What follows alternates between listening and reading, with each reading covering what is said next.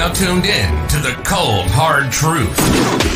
Cayman's number one hard hitting live podcast show, where we feature some straightforward conversations on political, social, and celebrity news and all things happening in the Cayman Islands and around the world. This show was created to give the people a voice and a means of being involved and informed without any filters. Sometimes it gets crazy, but we always keep it real.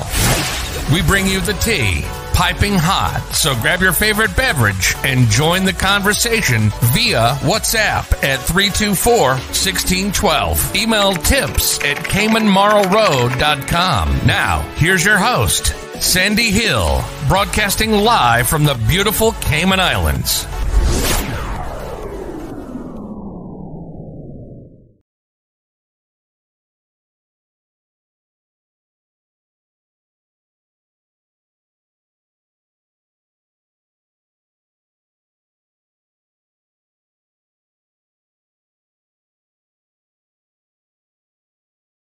And I want my vote and to do something about the discrimination that Caymanians face on a day-to-day basis within the workforce and to do something about the bullying within the schools, then you can talk to me. You do something about the unemployed people of my community. And I'm not talking about after COVID, I'm talking about before it. Because it's been going on for years.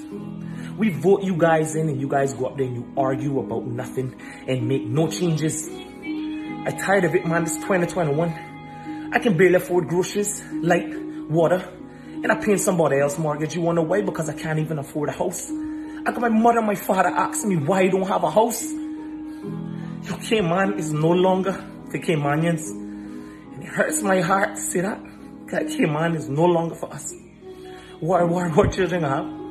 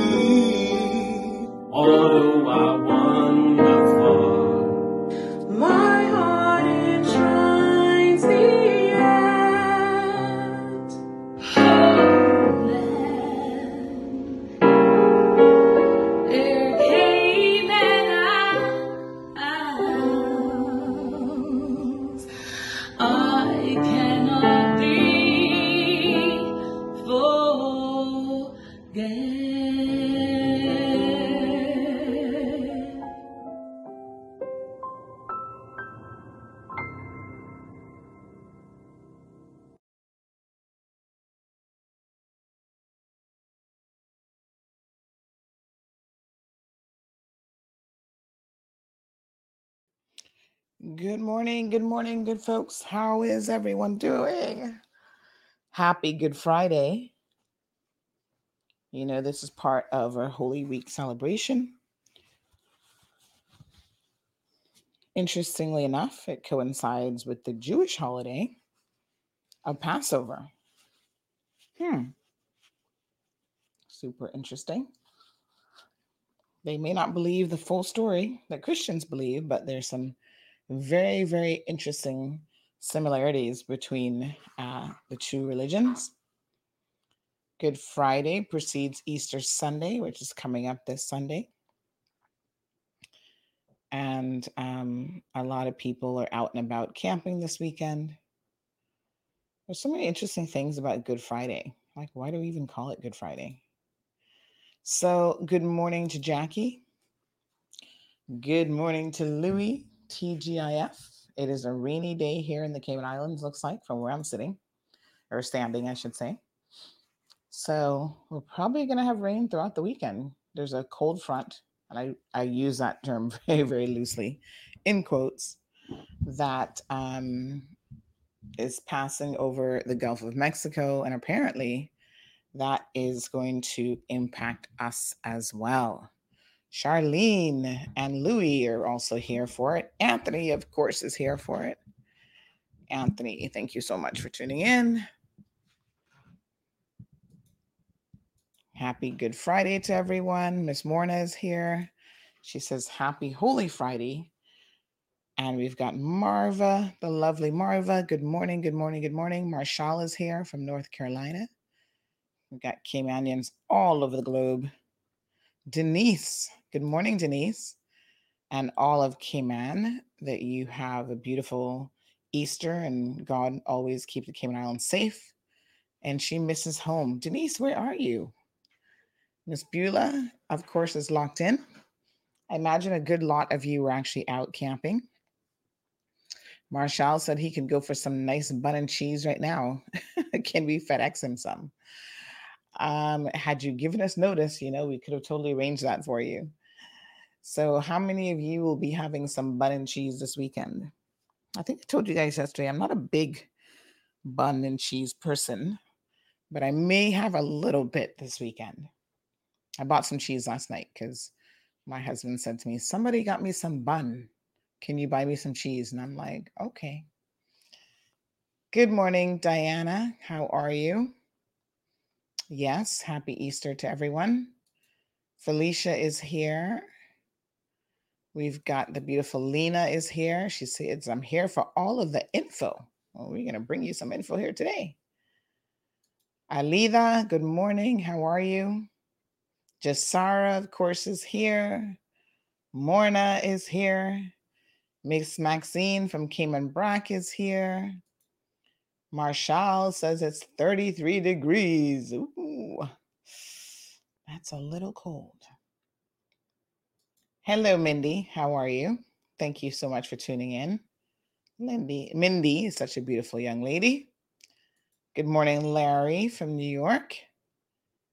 The beautiful Miss Joy is here joining us. Are you guys not out camping? Well, I don't mind you joining me for sure. I'm glad you're here.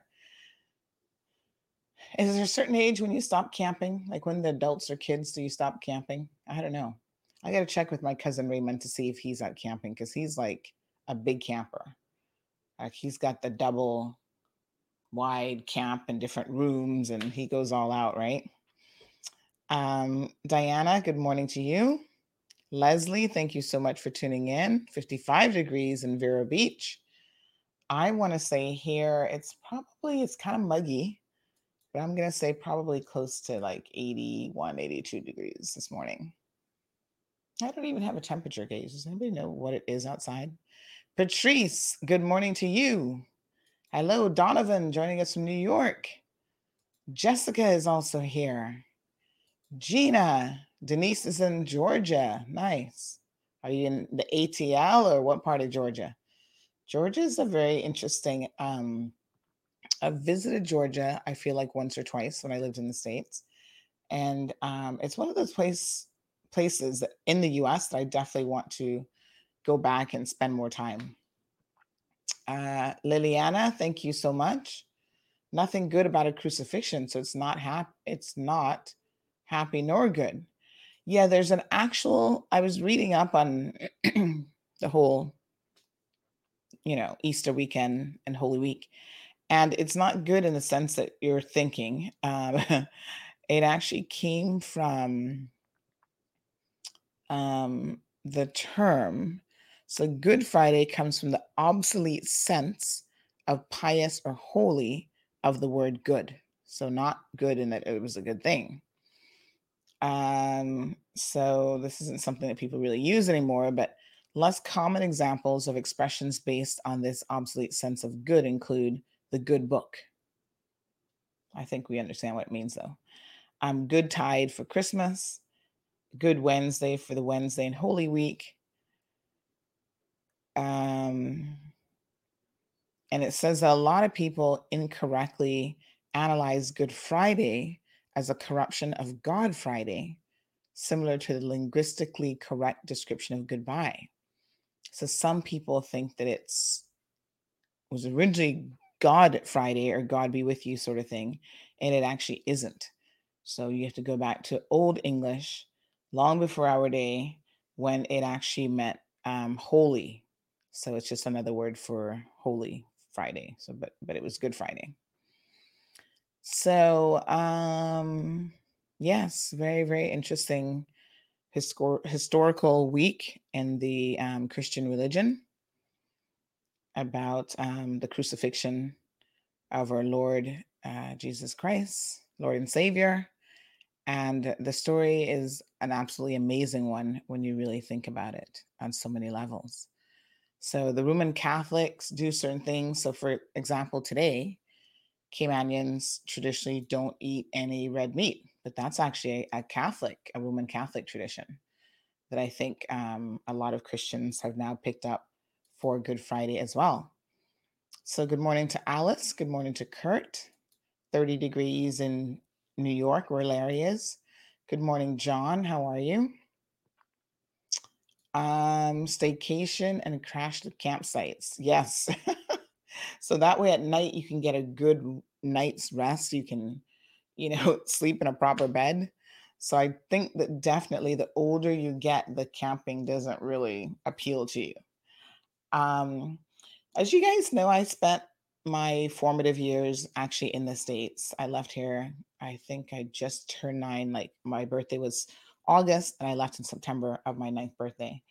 And so I didn't really get into the whole, like, there was a lot that I missed out, like the whole camping thing and whatever. So when I came back and I discovered that Caymanians love camping, especially for Easter, I thought it was kind of weird. I'm like, hmm, okay, unusual. Sorry. But yeah, camping is a big thing. And then the other thing that I found really weird, Yvonne, you might think this is interesting, is that when Caymanians go camping, they take everything, like the TV, like they're not going to miss out on any um, luxuries. And that was also bizarre because I'm like, okay, when you go camping, you're supposed to rough it a little bit, even if it's camping on the beach, right? so, you know, I've been camping in the States.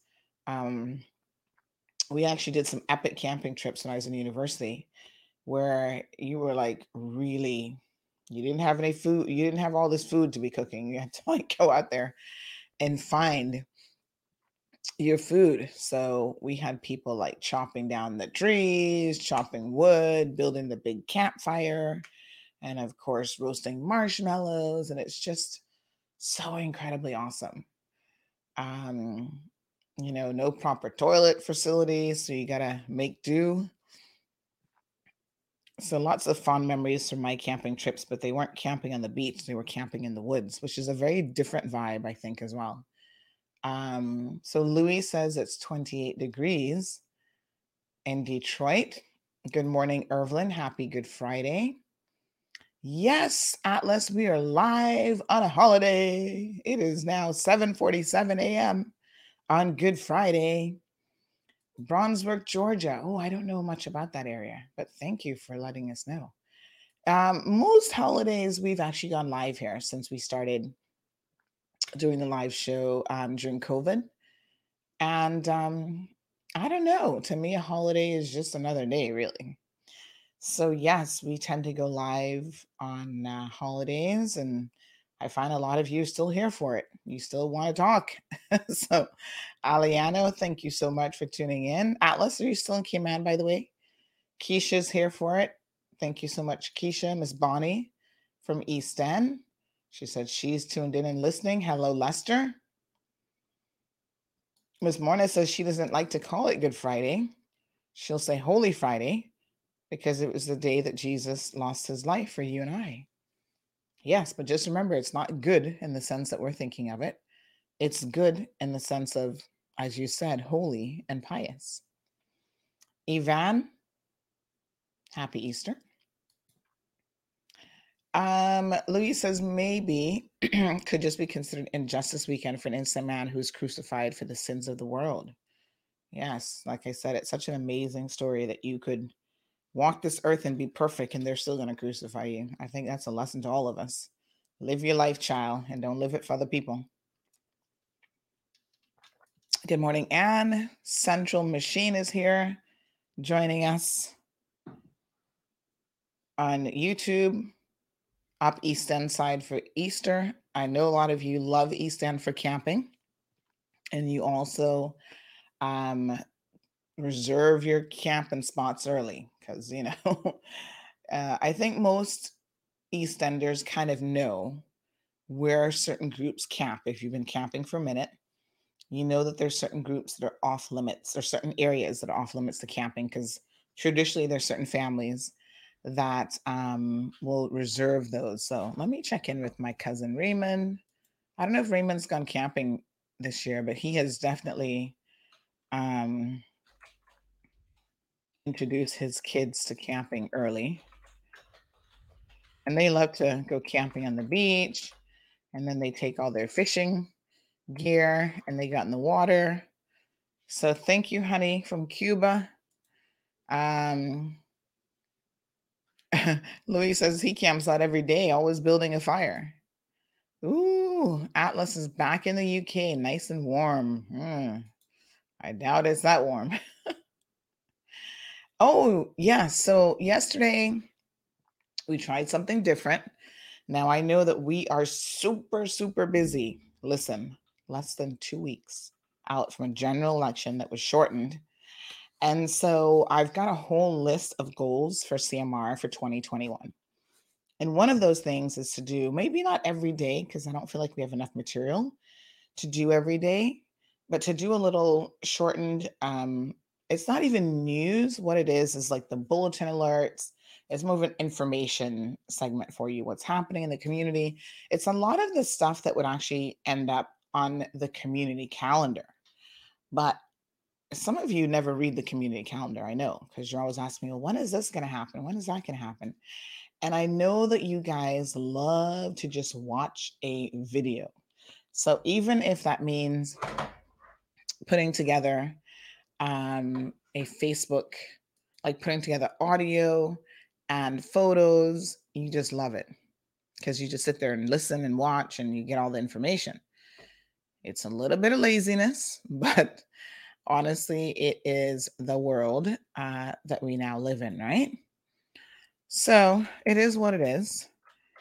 And so yesterday we did a little, I think it was about 10 minutes or so, segment giving you all of the information. So, for example, the ATM machine and the BRAC was down. So we included that in there because a lot of people traveling to the Sister Islands this weekend as well.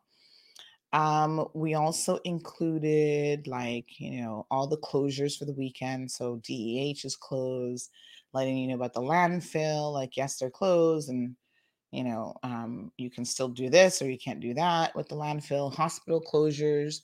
There's some departments that are moving into Smith Road Plaza. So thank you, Irvin, um, for the feedback we will do a couple of them and kind of see how you guys like them. I'm actually going to put the link for the first one from yesterday here. Um, we just called it our daily news flash, but um, like we just did a little bit of weather in there because this weekend we're expecting at least 30% chance of rain because of the fact that the uh, cold front over the Gulf of Mexico is pushing down. I think the tail end of that is going to impact us. So I'll put the link here. If you haven't checked it out yet, check it out and let us know what you think. We like to get your feedback on different segments and different things that we're doing. Good morning, Miss Juanita. She says, um, bun and cheese all day for me with mango cranberry juice. Hmm, mango cranberry juice. Okay. That sounds pretty good. Uh, big shout out to my friend Susan, who brought me two bags of green mangoes yesterday. You guys know I love a green mango. Um, with all of the lovely sauce. Mm, I ate one bag already. So um, I might get to the second bag today. When you mentioned mango, I was ready, like, oh yes, I've got a bag of green mangoes ready to go. Good morning to Diana. Good morning, Daisy. Um, Central at Morritt's. Okay, sweet. At Morritt's camping on the beach or staying in the hotel because those are obviously two very very different things but um yeah that's a that's a good location up there as well um so you know as we continue these Caymanian traditions we also become more and more aware of how much encroachment is happening on uh, the many many things that traditions that we have as Caymanians so as um, landowners want to start claiming right of ways and access points, it's even difficult to get to the beach, which no one can own the beach. We all enjoy the beach, um, and it should be open and free for all. But they continue to encroach, encroach on that. And someone was sharing with me. Let me see if I can find that um, that photo of beaching many many years ago um, let me see here if I can find it. Yes, camping. I'm going to show you guys this picture. Easter camping. I don't know when this was, but it looks like it could have been like the 80s or something. I'll show you guys this so that you can get an idea. Um, so first of all, on, this was Seven Mile Beach. First of all, in Seven Mile Beach, we've had such poor beach erosion. And um, on top of that, you know, there are people who don't think that you should be able to camp out on the um on the beach. So that is one of the traditions that Caymanians hold very near and dear to their heart. And we get insulted when people tell us we can't use our beaches or we can't camp out on our beaches. And I don't blame you. I'm not a big camper, but you know, that's something we've always done. I think it's something that we should try to preserve. And anyone who comes here should understand the culture of the Cayman Islands. So here's a picture that might bring back memories for you guys. The first memory is definitely how much beach there was. and then the second memory is look at how many people are camping. The camps are in very close proximity here. Um, I don't know if these people are all related, but look at that. Doesn't that bring back memories for a lot of you? Yes. Beautiful. Absolutely gorgeous. So Corrine says, Good morning, Sandy. Thought you would have slept in late this morning. Thanks for this. Trust me, it did cross my mind. I'm not going to lie to you. Some mornings I'm just like, Oh, I can't get up. oh, I'm like, can I just sleep in until about 10 o'clock? But you know what? The days that I want to sleep in, it's like Murphy's Law. The days that I want to sleep in, my daughter is not going to let me sleep in anyway. And then the days I'm like, okay, let me get up, let me get stuff done. Guess who's going to sleep in? It just never seems to coincide. Um, Bing says, Good morning. Thank you so much. Happy Good Friday to all the Cayman Islands. Thank you. Tom is here for it. Um, Tom says, I'm seeing you spearheading a resurrected Cayman TV. Is that on the agenda for the future? Love what you're doing. Well, Tom, um, it's a good question. Thank you so much for asking it. I am very much aware of the fact that people miss kind of traditional TV. But I'm also aware that there has been a shift in how people get information how they receive and share information. So I think that it won't be TV in the traditional sense of the word, but it's going to be TV using social media, which we all use. Um, I think we mentioned to you guys last week when we were talking about the Tower Marketing Report that, let me just pull up that report actually. You know, we are according to them, and we kind of knew this, we are Cayman's number one visited website for news. The interesting thing about the Tower Report, in some ways, it's a little bit um, still outdated in the sense that they ask the question about, you know, do you use internet and what do you use it for and that sort of thing. But the question that they didn't really get into a whole lot is like, yes, most people are using Facebook, for example. It did say that. But what are you using Facebook for? So it would have been interesting to see what Facebook pages people are actually visiting. And that was not that information, that question was actually not asked in the survey. And I, th- I thought it was a logical question to ask people. Um, and it turns out that they didn't ask the question. So they asked, like, you know, threats facing Cayman, and they give you information by male, female, age group. So, what they did say when it comes to the internet and media, 89% of those surveyed mobile devices is their primary way to consume and use the internet. So if 89% of the people out there, Tom, are actually using the internet for whatever, and then they go on to kind of ask a little bit about, you know, some of the stuff that they're using it for. That means that the way in which any TV service should be seeking to reach people is just like this a live show. Um, you can pre record these shows and just push it through so that people can watch it. You know, when we had TV here in the Cayman Islands, there's no way to gauge how many people would be sitting down watching the news at six o'clock. But I can gauge for every single segment that we do here, because Facebook provides all of this analytical data. I can certainly gauge how many people are on live. So right now we have 121. It's fluctuating up and down. And then um, the beauty of this, unlike traditional TV, is afterwards you can go back and watch it. So I have people all the time say to me, Hey, I missed the morning show today, but everybody's been talking about it and I hear it's really hot. I'm going to go watch it after work or I'm going to watch it in the weekend. So there are a lot of people who spend their time like catching up on stuff because they may not be able to watch it in real time. So by the time it's all said and done, depending on the show topic, um, based on what we have seen, I would say we average about 5,000 views at least every single day. And some are a bit more than others. So, like yesterday morning, we got 5.4.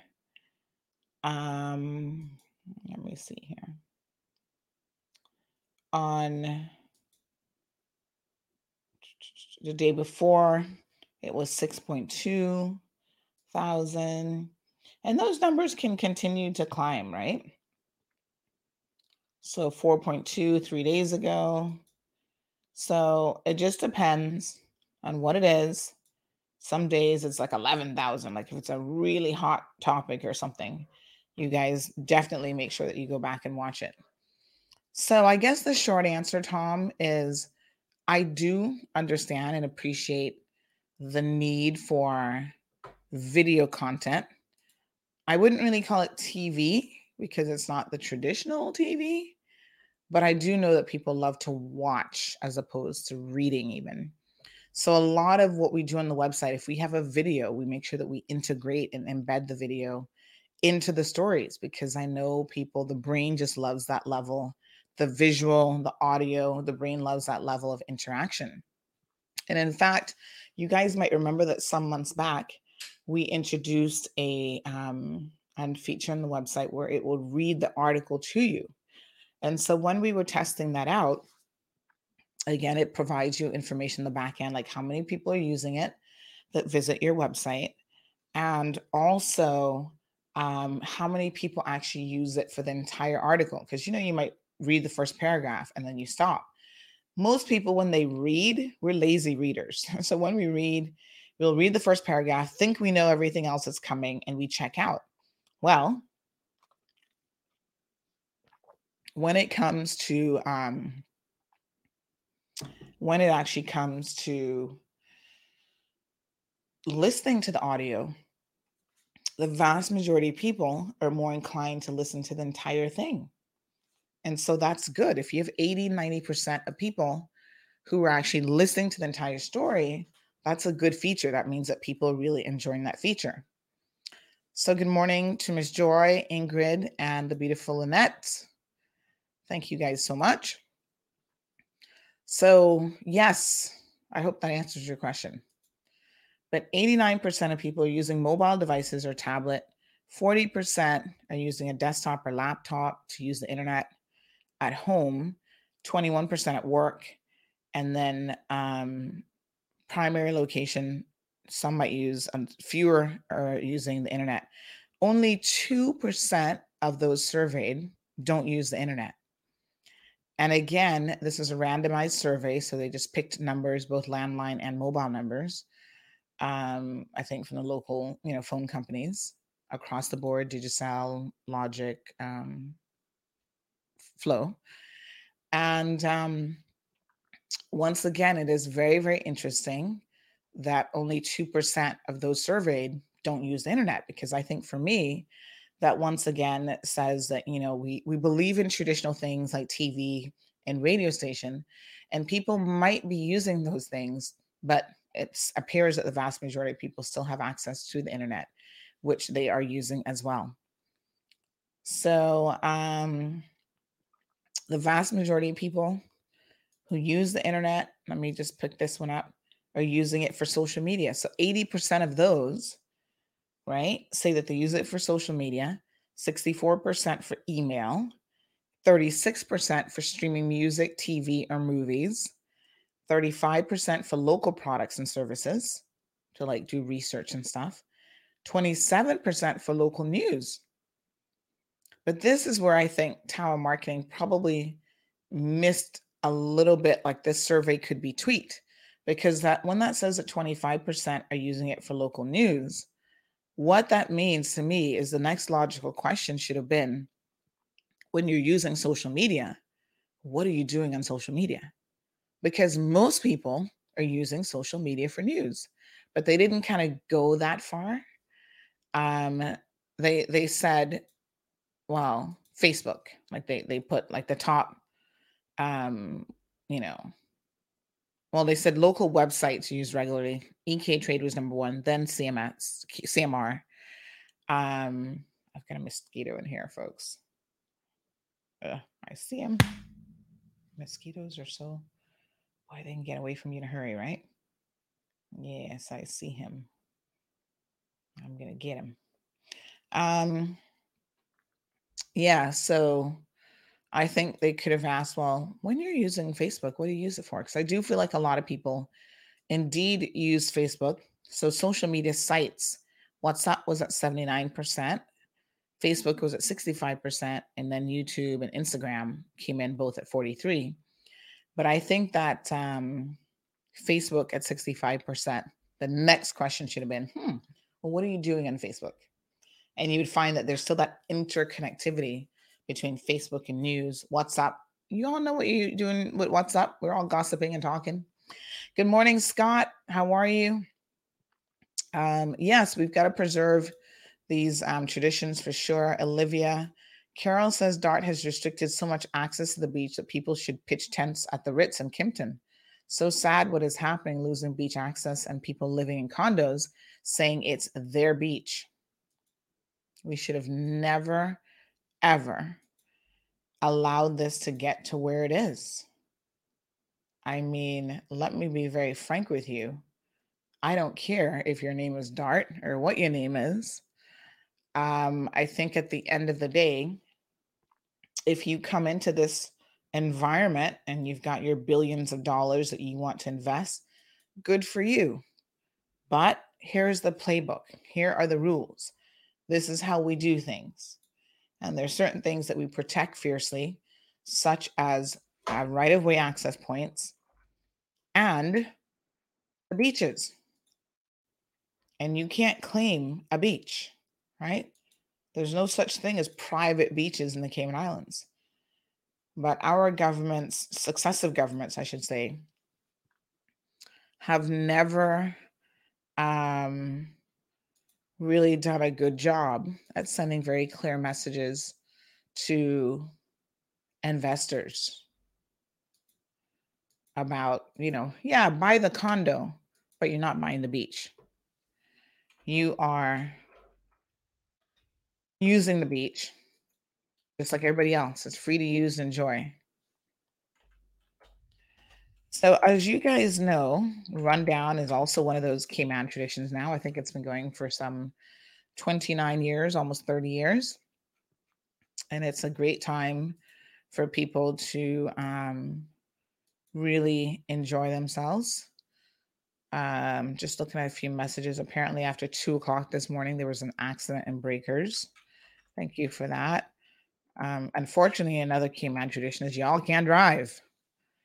Um, lots of accidents.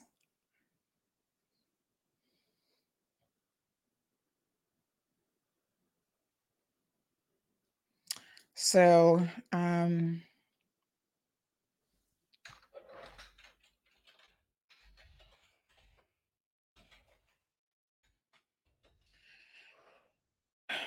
uh-huh. So, Rundown has been fantastic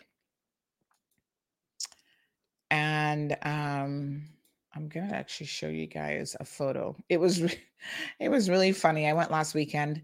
They've held it over for another weekend folks so please if you've not yet had an opportunity to go by all means um, do so. Get your tickets early though because they're pretty much selling out. They were sold out when i went last week sunday as well.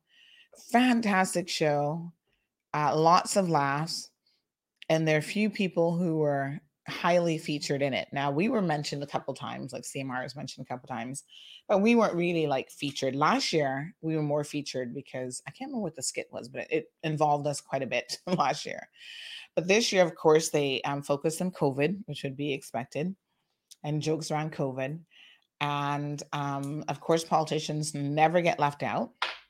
So there's a couple really good uh, political jokes in there and you know you listen you have to be able to laugh at yourself in life. And you know i love that um that rundown with uh, mr muttoo every single year they put together a fabulous production. So here we go. Let me show you guys this photo. This has come out from last night's show. This is um, dr lee is actually featured in the show heavily, as well as Kenneth. They both have their own skits. And so um, it seems like they both went last night. Of course, Jevi, and these are all the cast members, production teams, and people who make it possible because there's a lot of lighting and stage changes, and you know, they do a fantastic job. So there's Mr. Henry Muttoo, um, and um, Matt Brown assisted him with writing some of the scripts this year. So they were kind of instrumental in some of that stuff.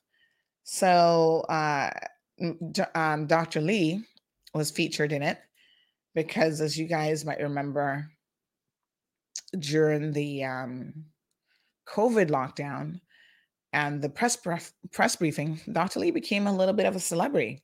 A lot of you ladies were going goo goo gaga over Dr. Lee, which is funny. Um, so they made a whole thing about that which was hilarious. So they had like Rajma competing for Dr. Lee's attention. So Rajma is part of an entire skit. They had Donna uh, Bush, who was also competing just because they were at press conferences. I know that Donna is married and she's obviously legit, probably not interested in Dr. Lee, but you know, it's all funny. And um, they even featured Wendy from CNS and they featured all of them like competing for Dr. Lee. So there's, I don't want to give too much away. Just go and watch it. That's all I'm going to say. It's really funny. And then there's a whole skit with, um, there's a whole skit with, uh, what's his name? With Kenneth as well. That's pretty funny. So Tom says that was awesome. And I'm in total agreement. But I think based on the popularity of your program, if we had like a 24 7 approach, where you had segments for areas of specific interest, it would be great. For example, cooking, sports, politics. Uh, you need to surround yourself with visionaries in this area. Thank you so much, John, uh, Tom, sorry, for that recommendation. And some of that stuff is on the list. So I actually want to do a cooking show where we go into people's homes who love to cook, but it's not just about the recipe and cooking, it's about also getting to know them. So, yes, I mean, we do uh, obviously the election season, our focus is a little bit concentrated on that at the moment. But uh, we do the conversations with segments. I don't know if you've seen those. So when you visit the um, the video section of Facebook, you will see that we do like it's kind of organized. So we have CIG events and pref briefings, traffic accidents, unfortunately, everybody's business, which is our focus on um, small, medium businesses here in the Cayman Islands, the products and services that they offer. We do have the speakeasy segment, which we're going to be doing a bunch of interviews over the next couple days. Um, Sammy's up this weekend to do his and then we push those through. We have community events. We have the conversations with segment, obviously this show, the cold hard truth, and then we have like campaign related videos. So go check that out. I think you'll find that we're on the same, we're very much on the same wavelength, Tom. Uh, some additional content like our youth show. We want to do a youth hosted and focused show. And that's one of the things that, you know, we're always talking about the young people the future but very few of us are actually demonstrating that we believe that. And we here at CMR definitely believe that. And what is super interesting is we have a concentration of fans that are very young. Like I'm always surprised at how young these kids are. Seven year old has his mom calling me trying to understand, you know, where he can read more Cayman news on the website. And I'm thinking, your seven year olds reading news? That's fantastic. I know a lot of them are interconnected to us because of the Instagram, which all of our stories go on Instagram and they get very engaged in the discussions and stuff there. But I tell you, all the time I go out and I run into kids like, you know, 10, 11, 12, all the way up. And they're just like, oh my God, Miss Sandy, I love your program. Can I take your picture? And, you know, they're just into it. Like they just want a photo with CMR so they can go show their friends. And I think that's good. It's it's something that we can then leverage to give our young people a voice, first of all, because I think that they have their own unique voices. And we need to be um, listening to that and we need to be giving them a forum so that they can express themselves and they can talk about the issues that are important to them. If they want to talk about the environment, if they want to talk about gaming, like, you know, whatever they're into, I say, um, let them have that forum. So we were supposed to launch it last year and we've been a little bit delayed. Uh, we still are working on some sponsorship, but um, I think we left off. We've got a name for the program, which we haven't yet announced, and then we need to work out the logistics of um, recording and stuff like that. So I've just had someone WhatsApp me to say that they love the idea of a youth-based program. So that is coming. Hopefully, things will settle down a little bit after the general election in terms of the world of politics. But again, even on the political front, we will keep everybody in politics on their toes 24 7, not just at election time. So um, thank you so much, Cornelius, who's joining us from St. Lucia. The other great thing about this program is the fact that we get so many international people tuned in. So, you know, if you had traditional TV, 60% of people who read CMR are Caymanians and you can read a website anywhere in the world and you can watch a show anywhere in the world. If you had traditional TV, like when Cayman 27 was around, there were some limitations on you being able to watch it. I think they had started doing um, for certain segments uh, web based. So they were using certain tools like Livestream and different things to kind of push their content online. And that's fantastic because, again, as a country and as a community, we have people all over the world. Caymanians are voting by postal ballot. They want to know what's going on. So there are a lot of Caymanians. We have huge pockets of Caymanians in Texas, Tampa, the UK, um, all over the states, you know, and Europe as well, and other places. And they are locked in and they're tuned in, and they often will message me and say, "Hey, you know, this is what I thought about the program." And uh, some are voting, some are not voting because they have resided overseas for too long, but they're still very much in tune to what is happening here in the community. So we do have some guests lined up for you this morning. We have um, Sammy Jackson, who we're going to be bringing on here now. And we also have uh, Sabrina Turner, who will be up shortly. And Sabrina is having an Easter event this weekend that she's going to be telling us all about. So let me just remind you, folks Rundown has been extended until the 4th. So you can grab your tickets uh, this weekend. Go to the shows. It's only $25. It's well worth it. It's a good show, great production. Seniors and um, youth get a $5 discount. So you can certainly take them along and they will have a fantastic time um, at Rundown as well. So great production. Good morning, Sammy. Morning, Sandra. Happy Easter. Happy Easter to you and all your listeners. For some reason. Um, try that again for me. Hello. Hey, there you go. Hi, Sandra. Happy Easter to you and Yes. everyone watching. Thank you so much. I'm sorry that we had to force you to go into the office today. No worries at all. I spend uh, much of my weekends sometimes in the office anyhow, so not a problem. yeah. So, Sammy, how have you been? Um, good.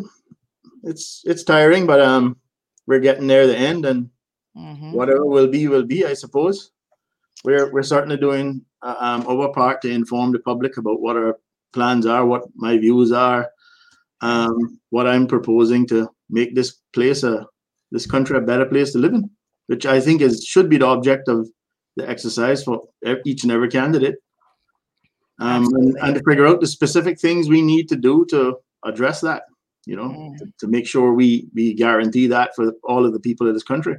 hmm Yeah, because it seems to me that um, there are a lot of people, there's this great divide, and a lot of people are feeling like Cayman is great, but it's only really great for a certain small percentage of the population. Everybody else uh, is struggling and has a lot of complaints and issues that are being overlooked and not being addressed.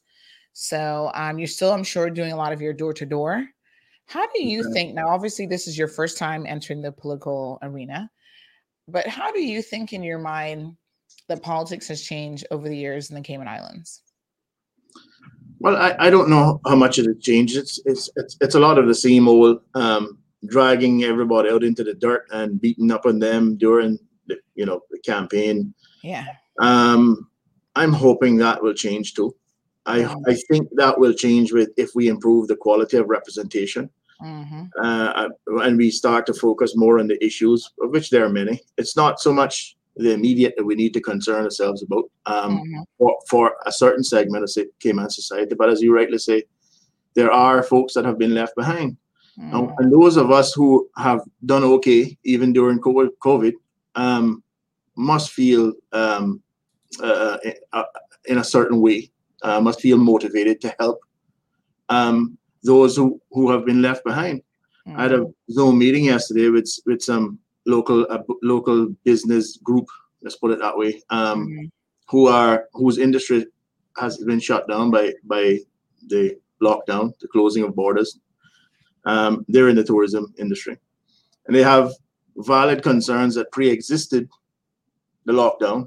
Their their concern is seeing what has happened with the construction industry. That when we do reopen our borders, they don't know what that will look like, but they are scared that there will be this huge surge of of um, expatriates into the country because everywhere in the world is going to be desperate to do business to find ways to make money. And if Mhm. we if we let the floodgates open, this is the concern that they could literally be uh, pushed out of business overnight, and, and it's a valid concern. And they are asking for the support of uh, each and every candidate, I think, to ensure them that they first of all notify them of this issue, um, put forward their views as to how it can be addressed, um, and um, see if they can can I suppose weigh up who is going to help. Um, and I, I would encourage all candidates to listen to, to each and every industry that's been impacted adversely by this um, this this lockdown, uh, and because we have to be creative, because this Mhm. might this might endure for for a while longer still. Absolutely. And simply dangling a stipend, an increase in the stipend, without any economic plan to recover the, the revenues that you'll need to, to sustain that, um, is beyond reckless, in my humble view. That's that's certainly not an economic plan, you know. And when I I see all the advertising about a safer, stronger future with the progressives, I have to wonder what in the world could they do to convince us that the future will be better than the past that they have proven to us and that they are not worthy. They, Mhm. they, they have yet to produce any sort of comprehensive economic plan. I haven't even bothered to look at the manifesto because um, I think by now we should know those of us um, who don't slavishly adhere to their their um, mindset um, should should see the evidence should be staring us in the face that what they have done certainly isn't for the benefit of all Caymanians, mm-hmm. to say the least. So um, we're plugging away, trying to deliver the message, um, engaging with folks. I have had, I have to tell you, Sandra, tremendous feedback from from those um, many folks that have engaged in the Red Bay district. There's unfortunately not enough time to get to everyone, but I, I can tell you from my experience, lots of them simply want someone to listen to them, to hear their concerns. They don't want a handout necessarily. They don't want that kind of help.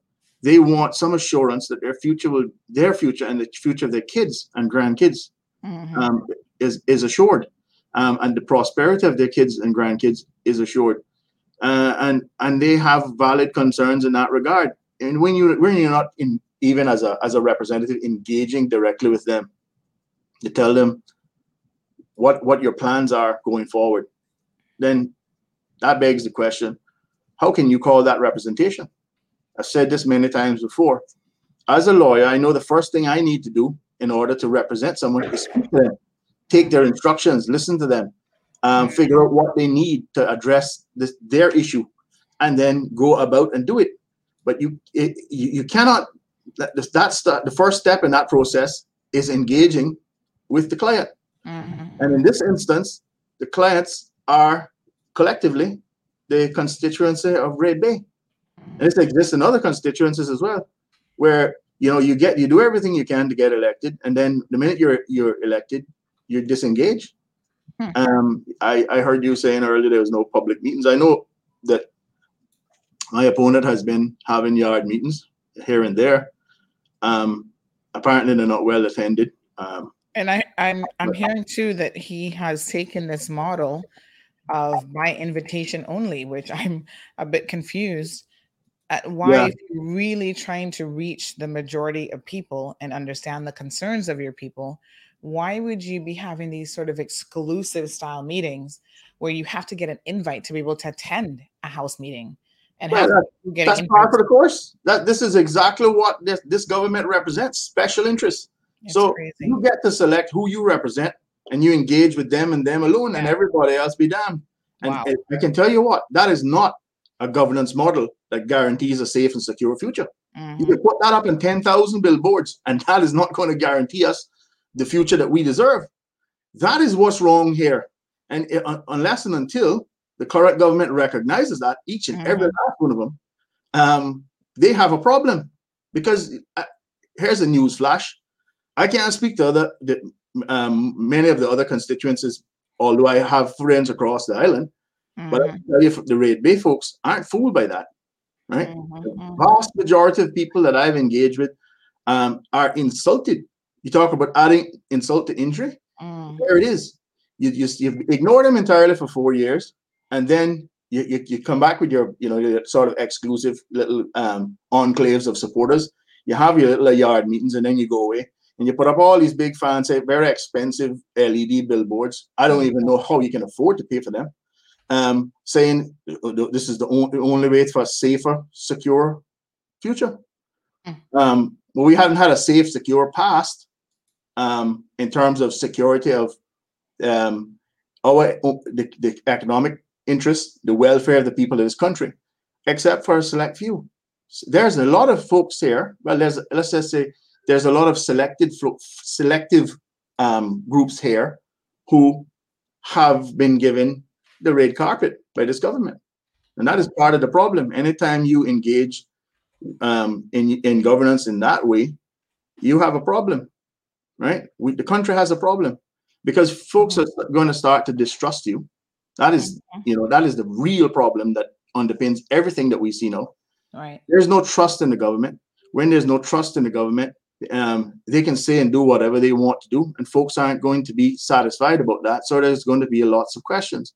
Mm. Then, then we descend into this morass of mudslinging that you see now because the, the only thing they can do now, right? Because they start to realize folks aren't being fooled. by all all of their um, um you know advertising. Mm-hmm. And this, the, the, what do they do next? They default to that primitive position of engaging in you know that parochial style of garrison politics where you, you go after people's family and that sort of thing. Um, and that is a sad state of affairs to be in. If if the incumbent has to resort to that after 20 years in politics, right? Two terms, the last two terms of which consecutively he was the head of state, so to speak. Mm-hmm. That's what you have to resort to. Getting up on a stage and chanting Sammy did, Sammy did, Sammy did. I mean, that's pretty sad. Yeah. I, I tell you, pathetic. I mean, I, I unfortunately I had to watch that um, because I was working on a on a story and it was the story was embedded elsewhere in that video. And then when I saw that, because I hadn't heard anyone mention that he had done that, but I thought, wow, um, here's a supposedly educated man who goes around the world representing us and talks about the necessity to have professional, competent leadership that can, you know, sit with the queen if need be, um, you know, sit with people in the European Union and so forth to really um, put us in good stead with those um, other dignitaries. And then he sits on a political stage and he does something like that. I was not impressed to say the least. Um, I guess I shouldn't really be surprised, but I was disappointed. I was very yeah. disappointed. Same here. Same. That describes perfectly how I felt as well when I heard it. I did. I, someone told me about it. Um, I haven't even watched it to be honest. I'm, I'm I'm I'm not focused on him and his antics. I'm focused on what the folks of Red Bay need and what what benefits the, the, the wider um, Cayman public. That's that's what I'm focused on. I think that's what folks want. They need it. Look, I, people are many people in this country are in a desperate way, not just uh, in terms of their economic status, but when you spend you know four hours out of your day sitting in traffic, two hours into town, two hours back out. Um, when you're struggling, you don't know if you're going to be laid off because you don't know what the economic plan, the business plan is of the the company you're working for because they don't know what the economic plan of the government is. And you see, you see from time to time businesses just closing up overnight, laying people off. You know, qualified mm-hmm. professional Caymanians. Um, people, there's a lot of mental strain being placed on the people of this country, and and that is a sad state to be in. This country, who so many who don't even belong here, enjoys the, the largesse of. Um, and yet we have others who are upwardly mobile, competent professional, uh, middle class citizens who are worried, right? Rightly so. When you look at the, some of the legislative initiatives of this administration, for example, the one that I objected to in, in, in December, right? That wonderful Legal Services Act that basically gives the law firms the ability to move half of their operations overseas. That's what people don't realize. They, they, that you can now, without going through a competitive work permit process, without paying a work permit fee for any of those lawyers that work overseas, and no one seemed to, to know or care in Parliament at the time, except uh, two or three people who stood up against it initially.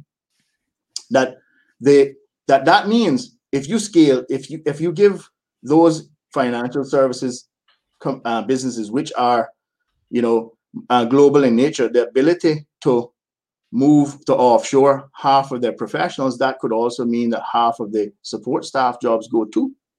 Those are mostly held by Caymanians, hmm. well paid Caymanians. And if you're in an era where everyone globally is looking right this is what cost cutting exercises, then that that pillar, because we have to give the financial services industry credit. That is hmm. the single pillar upon which everything in Cayman um, um, is reliant right now. If if we if we allow certain players, that's the other thing. We it's, it's a segment of the financial services industry. Um, in large part, the financial services industry is populated with folks who actually want to do everything they can to enhance the economy of this country. They're acting in the best interest of um, the, the business model of this country, so to speak. And we had a government we're talking now about safer, secure future, who castigates people like me who stand up when you see these sort of piratical practices being implemented by way of legislation, saying, mm-hmm. "Oh, he's a threat to the financial services industry." And, and my response to that is, "Are you kidding? Hmm. You're the guys who failed to pass the mutual funds legislation in 2020 and got us on the black EU blacklist. Mm-hmm. You're the same people who, who failed to, to implement the virtual assets legislation you promised the FATF and you got us now on the grey list. And you're talking about we are a threat to the financial services industry. You have got to be kidding me. Hmm. And you can you can remove the minister who is apparently responsible, but as I said before, as premier, Alden McLaughlin McLaughlin is the tip of the spear. He is the man who ultimately is responsible for management of cabinet, yep. among other things. So and he takes credit for it when he thinks it's, it's beneficial to him. So you should take credit for that too. He got us on the blacklist and he got us on the list, right? Absolutely. So, so we have a comment and question from Roger. He said, "I'm wondering if if you were elected, if you'd consider lowering the salaries of all politicians and their pensions." Um, become in line with all other people instead of being pensionable after only serving two consecutive four year terms. I would consider anything that is necessary to, to ensure the um, economic benefit of this country. I, I, I, I'm not in this for the salary. I can tell you that. I'm going to take a, a, a hit myself, um, being honest about it.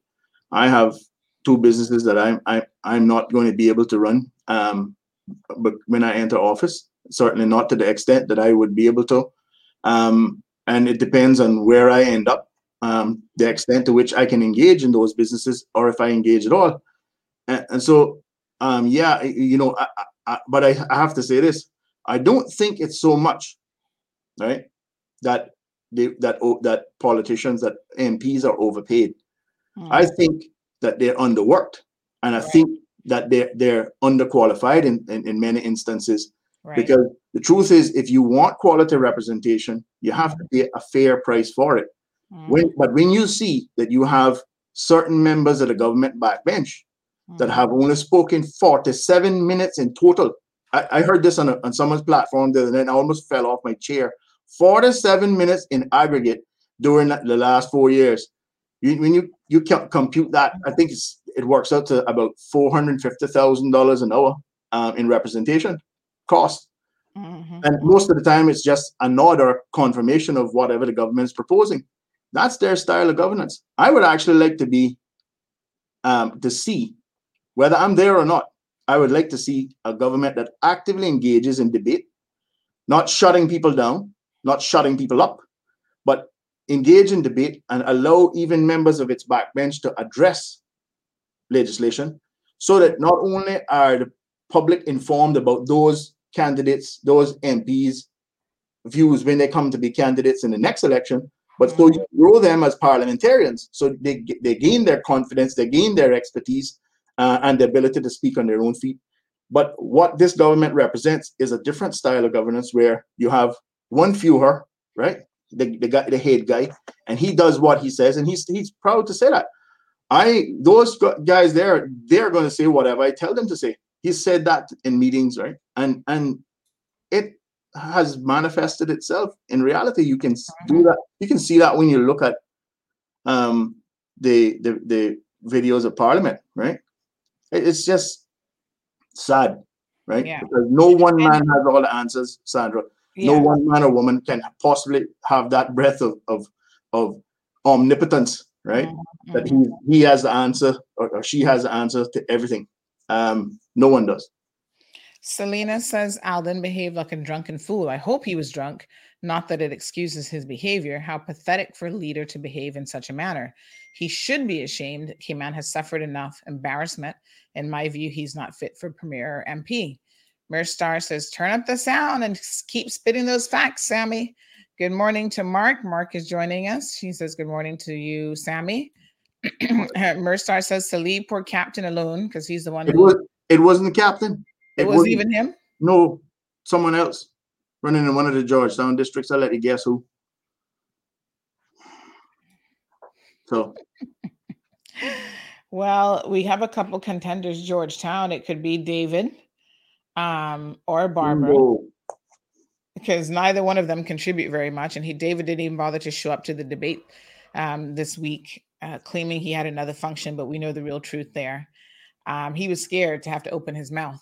So, you know, what I find so interesting is last week Thursday, the premier and his um, set of um, running mates had a meeting at Tropical Gardens, and he was there to support Frank Cornwall. Now he got up on stage and actually said that Frank Cornwall is basically not qualified for the job. He's no more he's he said he's he, he's nowhere near as competent as kenneth. He doesn't speak as eloquently. He gave this whole thing. Basically he's not qualified for the job but still vote for him. Here hear this sammy. Still give him well, the job because he's a team player and he's going to be there with us to make it all happen. I mean how do you work your mind around that kind of logic? Because to me that's just stupidity. That, someone who's not qualified for the job shouldn't get the job. That's an, that's beyond entitlement. That's just dumb precisely. It, it resonates with what he, I saw a video someone circulated of what he was um, saying at I think one of um, Seymour's meetings, where he was saying, "Listen, don't vote for the smart guy over there, the competent guy over there, the intelligent one over there. You need a, a, a government of unity. You don't change um, your horses midstream and all this." And I'm saying to myself, did he just tell the public not to elect sensible people? Is that what he's saying? Because what there'd be competition for him if he's still there. Mm-hmm. What what this this fear that they've created, right? This false falsehood that independents can't work together. Independents have worked together for the betterment of this country for decades, right? He has to rely on independents to shore up his government. The, even the people of the alliance, um, they're independents, right? That's how they're going to be building the ballot sheet. So what is he talking about, really? He he can work with independents, but no one else can, or what? I mean, that doesn't even make sense. I tell you what, independence. We said this. We talked about this the other day. Independence gives um, the the candidate, the particular candidate, when he becomes he or she becomes an MP, to have the flexibility to represent each and every constituency as they mandate he or she to do, um, and then work figure out a way to work collectively with um, the majority of members in parliament to get things done. And if you don't have people, sensible, logical, consensus building individuals who can who can convince people on the merits of any the, the, the, the worthiness of any legislative initiative, then they're not worthy of being MP. Your job is to go in there, right? Propose things by way of motion or, or draft legislation, even if you're on the opposition bench, and say, this is what I think the country needs. And once you put it out to public, the public is going to be able to digest it. Once you ventilate on it in public, the public will look at it and say, ah, I like what this this this chap is is proposing. Mm-hmm. Um, and then they're going to start calling their representatives. This is how it should work, and say, hey, see that Jackson guy's thing? I don't really like him, but you know what what he's saying makes sense. Could you support that, please? Mm-hmm. And then that that ultimately produces something worth, and we we take a step forward legislatively and otherwise. That is the ideal scenario. So this yeah. fear that they're, you know, sort of engendering by by promoting this, oh, oh, it's us, me and my eleven disciples are the only people who can take this this country forward, um, as if he's Jesus or something. Uh, it, it, it's it's it's a sad state of affairs um, that we found ourselves in here, and and and I I I hope to God that in the rest of the constituencies people see through that as as as quickly as the as the ones that I've spoken to in Red Bay have seen through it because they're not impressed at all. Hmm. Wow. Um, thank you so much. I see Mark saying that he's sent me a WhatsApp message. Um, I've actually received several messages this morning, about four or five from numbers that I don't have saved. So do me a favor, Mark, just identify which one of those is actually you, because a lot of them have profile pictures and I can't tell who the person is. So just let me know which one is you. Louise says, Let the light shine in the holy day, Sammy. Light has no problem defeating darkness. And the truth is uh, the biggest light that you can shine on anyone in any situation. So, um, yeah, I mean, it seems very, very nonsensical to me uh, what the premier is saying. And I've said it again you've got to, as Caymanian, to say, pick sense from nonsense. And right. a lot of what he's saying is just pure nonsense. It's, it's all about keeping in power at any cost. Um, that's why he's formed certain alliances with so called independent members. And again, how an independent member can say, or supposedly an independent member can say that this is, uh, that they are independent and yet they're running with the government doesn't make any sense. You're not independent because you're already saying that not only will you support the progressives and forming a government, but you're going to toe the party line when it comes to um, their policies and so forth. So, Sanya, good morning to you, my dear. Happy Easter. Um, she says, I think this election is getting a bit too personal. We all need to stop and think about the families of those running. Some who are running, I personally pray don't win as too much mud throwing going on. And this is on both sides, the progressives and the independents. Some people are planning not to vote. Well, that would be sad that people would not vote um, because of, of any reason, really, because that's your democratic right. And I believe that you should exercise it regardless of what politicians are doing. And in fact, you know, when you don't vote, you help those remain in power who probably shouldn't be there.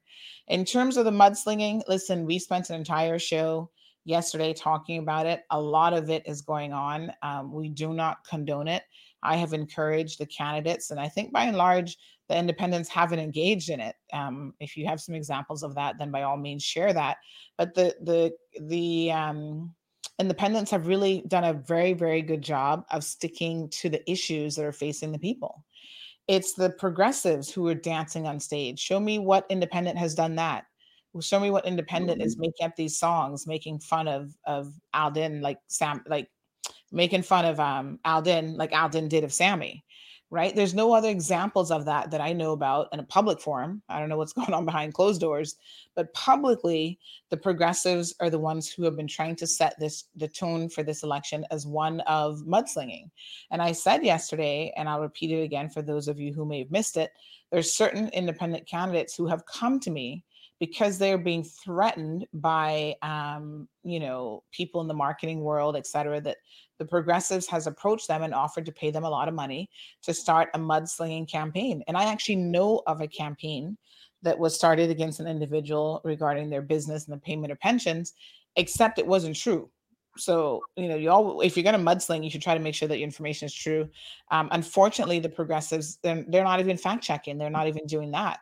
So in that particular case i was personally able to stop that mudslinging campaign from even gaining any traction or getting off the ground because i was able to speak to the marketing individual the person who was doing the video and saying listen this isn't true information and you need to be very careful that people are actually using you for this purpose um, having said that, Sanya, if if they want to play that game, um, I am happy to play it with them. I've told the candidates don't do it, but we're here to shine the light on everybody. So if they think that by throwing you know mud at someone oh well um, and and it's never anything specific oh well go talk to sammy's family about what they think about him like i said yesterday you could go and talk to some of my family members i'm sure who don't like me who would have the most to say about me and probably don't even know me and I don't have a conversation, a relationship with them. What does that mean? That's such a cryptic message. And I would say to Alden the very same thing. If I went and spoke to some of your family members, they would have a whole lot to say about you. And if they choose to go in that direction, Sandra, we've got less than two weeks now, right?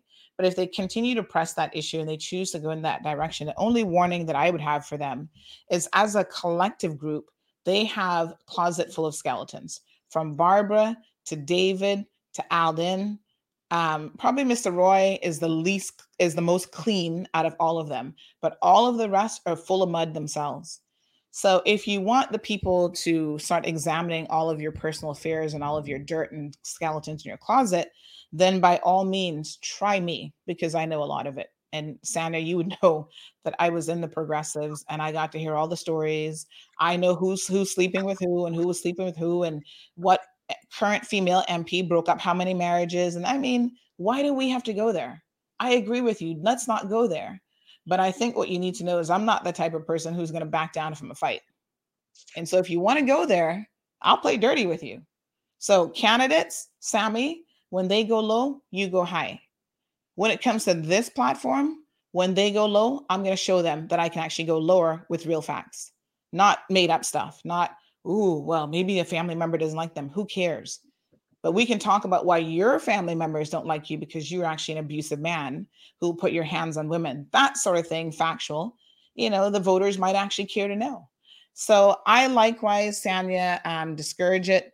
Curtis is Alden and his 11 disciples. Kind of sad, but Alden does have a Jesus complex. So that's probably a very fitting, uh, you know, description of him.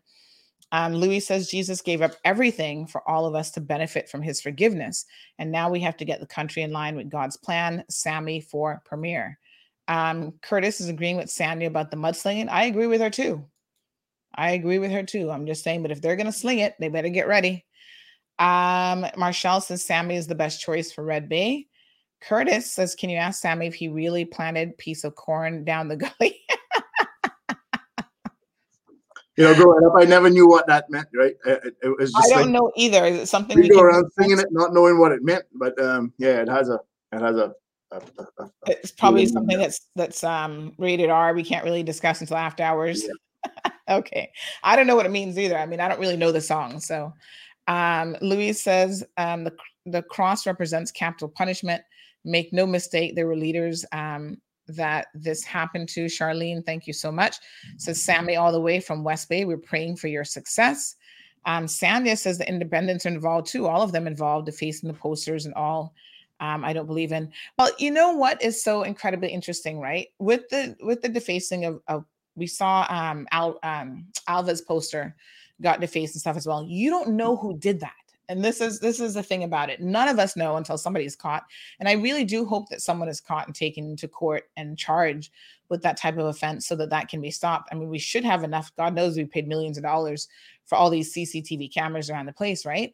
And i do wish that someone would be caught for that sort of thing because it's easy to say well it has to be one of the other candidates that did it but you don't know. That could have been an idle child even that thought it was funny to deface a campaign um, poster right? In one instance, someone actually said that it was a candidate themselves and like their supporters, not them actually, but one of their supporters in order to gain a sympathy vote. Listen, we can speculate all we want, but what we can't speculate on, Sandhya, is these videos that we see of public meetings where in the public meeting they are mudslinging and they're trying to attack people's character. That's, you know, oh, independents doing it. Give me an example of where an independent has done it an example that you can prove. With Alden and the progressives, we can prove it because he's getting on a platform that is being televised on social media and that is being publicly available to everyone who wishes to see it, saying these sorts of things. So without a doubt, I can say the progressives is doing it. Or some of the the independents engaging in it? Well, I've seen some of the memes that are in circulation. Um, I don't know who's creating those. And, you know, sometimes I get them from independent candidates and they start circulating them around. I've said to them privately, and I'm saying it publicly, don't engage in that ridiculous list. Number one, you shouldn't even have the time for it. You should be busy going door to door, working on, you know, your policy ideas and what you want to bring forward for this country. So even in my opinion, forwarding that to me is a waste of your time.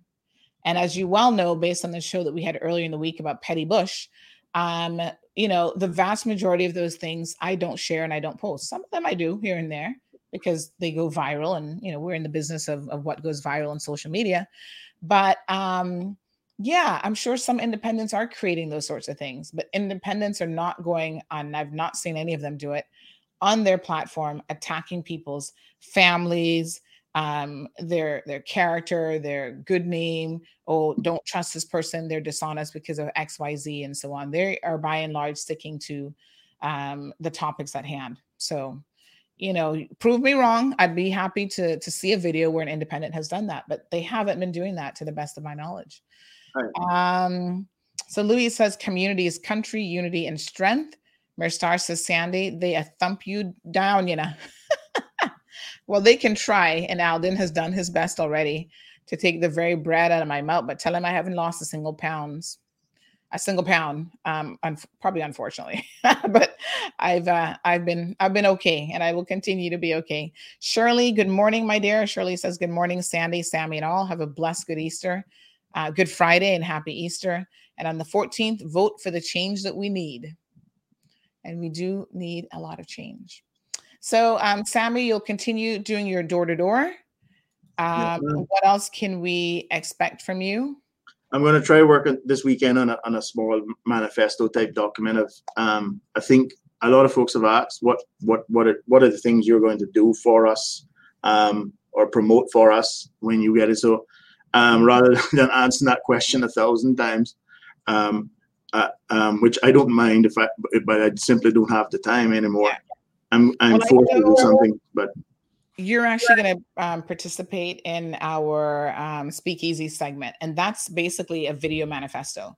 So just as a reminder for everyone what that means is sammy will sit down he's going to do 10 topics everything from the economy um, you know covid uh, education the environment and he's going to speak for about 15 minutes on each of those laying out what he sees um, or the issues and how he plans to address those in a comprehensive manner and anyone who wishes to avail themselves of the speakeasy segments can certainly contact me to do so.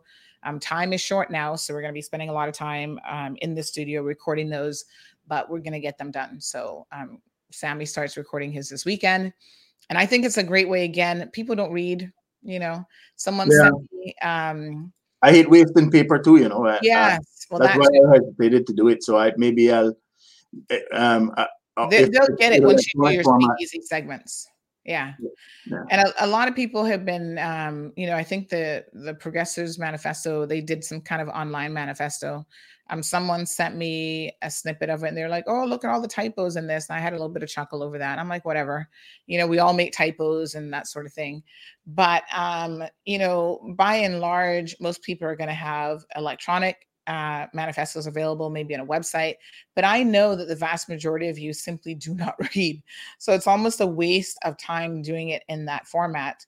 Um, that's why the chamber forums are so important for people to participate in because you really get to hear people, the candidates themselves, answer the questions as comprehensively as as they can and it has really made a difference i mean there have been some standout um, individuals who are running for public office this time around that really and truly the reason why they're standing out is because of their performance at the chamber um, candidates forum. And one such example of that has been elvis and Cayman Brac i mean elvis all of a sudden he's having a meeting and 130 150 of you are tuned into his meeting and he's actually pulling in more numbers live streaming a meeting that the pro- progressives are with their live stream, which I think is fantastic because it really demonstrates, um, you know, even what we've done here in the context of news, it can be very grassroots in terms of how you deliver it.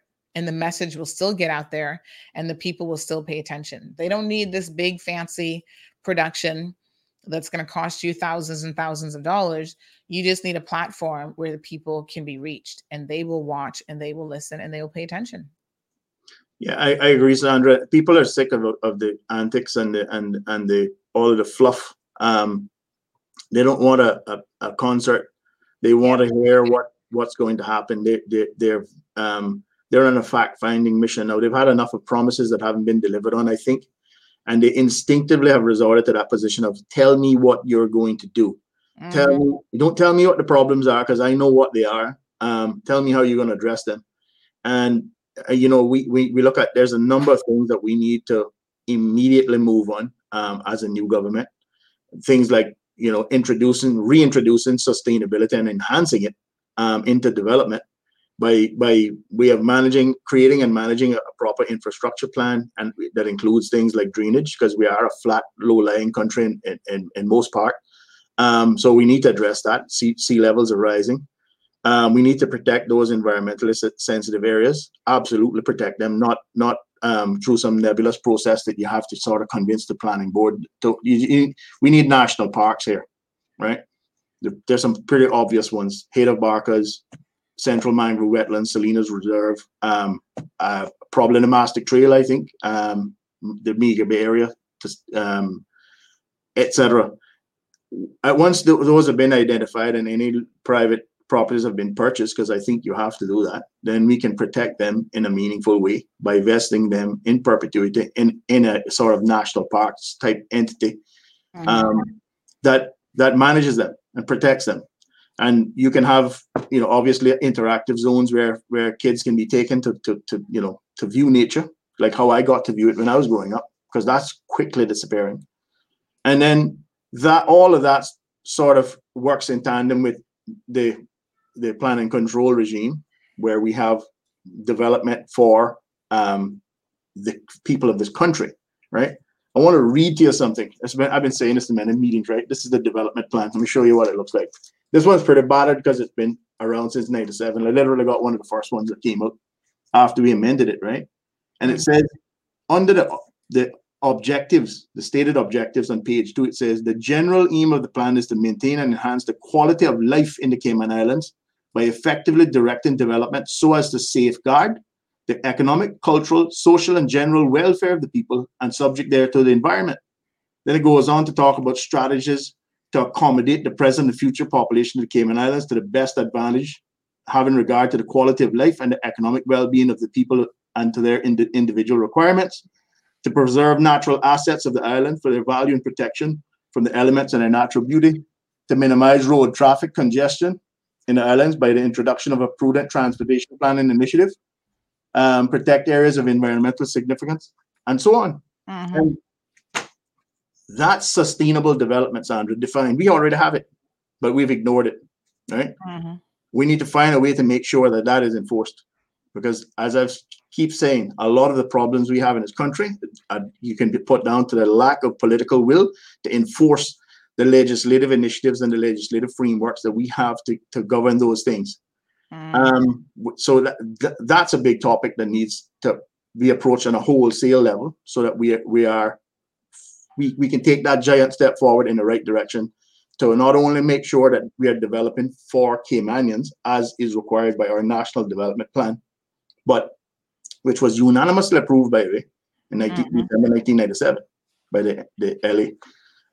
Um, and and move forward from there. Then we need to do whatever we need to do to, to protect the financial services industry.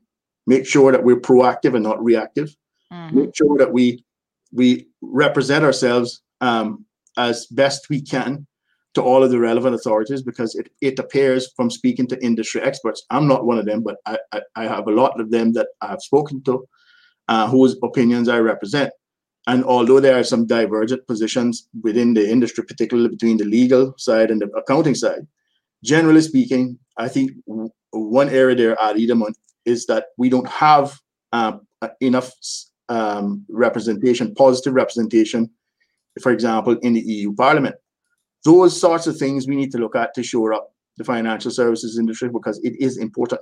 Um, and we need to protect it from certain predatory practices that are um, designed to ensure the profits of a handful of people in the industry, which but which um, in turn expose the whole industry to risk. Mhm. Some of the things that have been done, right, and swept under the rug for the sake of preservation of integrity of the financial services industry, if will if if they continue, threaten the the the, the jurisdiction's reputation, and we Mhm. need to make sure we do everything we can to prevent that. We need real balance there, um, and there's lots of very very smart folks in that industry who are who who are willing to lend their competence for free, right? Mhm. to Mhm. make sure that the industry that they belong to, that they make money from, um, is is shored up and protected. Then we got to fix the broken education system. Mhm. No question, that's broken. I've said many times now. Just a cursory read through the education legislation, you see that this this tripartite, um, I call it legislative dysfunction model that they have, where you have a minister, a, basically a politician, having direct in, um, uh, influence over um, is, uh, educational issues with a council that does does not does not have, in my view, wide enough powers to do what it needs to do. That needs to sort of metamorphosize into a, a, a- more modern structure where you have an education regulatory authority with competent people on it with relevant experience that um and you and you have right now competent people in the council so they could sort of transition into that. And you we move forward with that sort of model where there's no direct political interference in education. That is one of the things that i believe we because politicians tend to come and go and vagaries of politics as such in cayman that you can have a, a paradigm shift in policy right? Overnight. You can have you can end up uh, uh, electing and then appointing a, a education minister who, is, who knows nothing about education making s- some fastidious decisions that impact education for decades because it takes a while to recover. And you don't even see the the adverse effects until kids start to graduate with you know lower grades um, higher rate of illiteracy that sort of thing that we're seeing now. We need to be, make sure that we have a, a, as perfect a, a plan as possible to Mhm. govern ed- the education system and, and, and we we put whatever resources we need. And I'm not just talking about spending a lot of money on fancy buildings because that's all fine and well, but a, a building does not a school make, right? Um, we need you know the, the the quality of resources that are necessary in terms of teachers, etc., that put in place that we mm-hmm. ensure our kids the best education possible. Right? We are first world country. We have lots of wealth here. Um, one of the wealthiest countries on earth, one of the most expensive countries on earth. We should have a much higher degree of education. Um, we need to look immediately at things like the future of the tourism industry in Cayman. What does that look like? Because I haven't heard that yet. And the folks I spoke to yesterday morning, they're I, they're terrified because they don't even know what's going to happen. They don't know whether we're going to refocus on, to, on cruise, whether when when that's going to happen. Um, are we going to focus on on stay over? How does that you know sort of affect their existing business model? And they are in in the meanwhile, even post COVID lockdown, they are being inundated by um, folks who are coming here with deep pockets who ha- who then hire local to front for them, which is fronting is illegal. So there, there there's many ways that their their businesses are being attacked. And I'll say to the public what I said to them yesterday. On sufficient onto the day we have anti-competitive practice legislation in this country where you can stop that kind of piratical behavior by outside um, sources. We're not going to be able to show up and protect cayman businesses. You know the businesses that have been here right? They're part of the economic engine right um, of cayman. And they need to have their future guaranteed too right? Mm-hmm.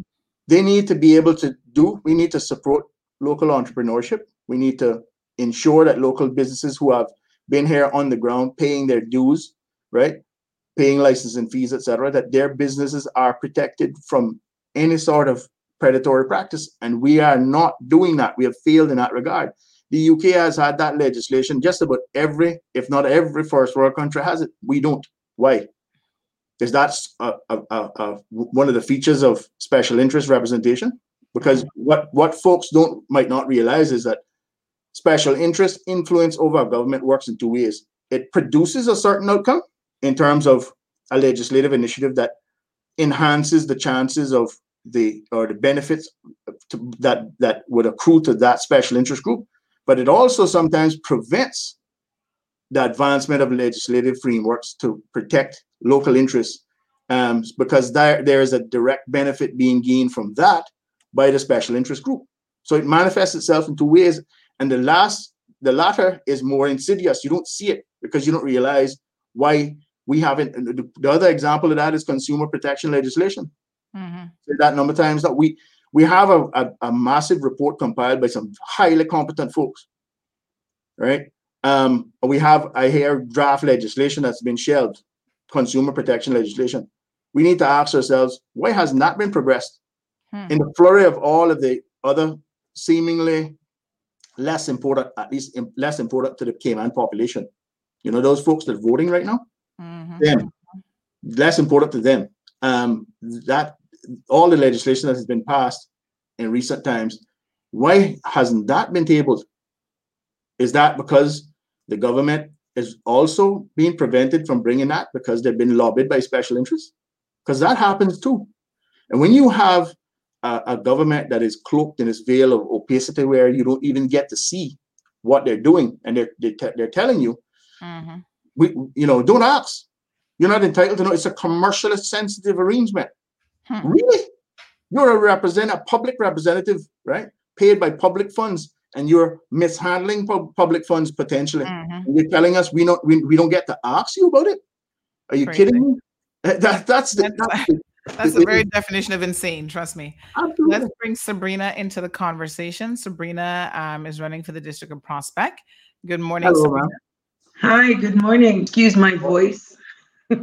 um, not a problem. I'm sure you've been doing a lot of talking and door to door and uh, meetings and so on. We have a few questions here.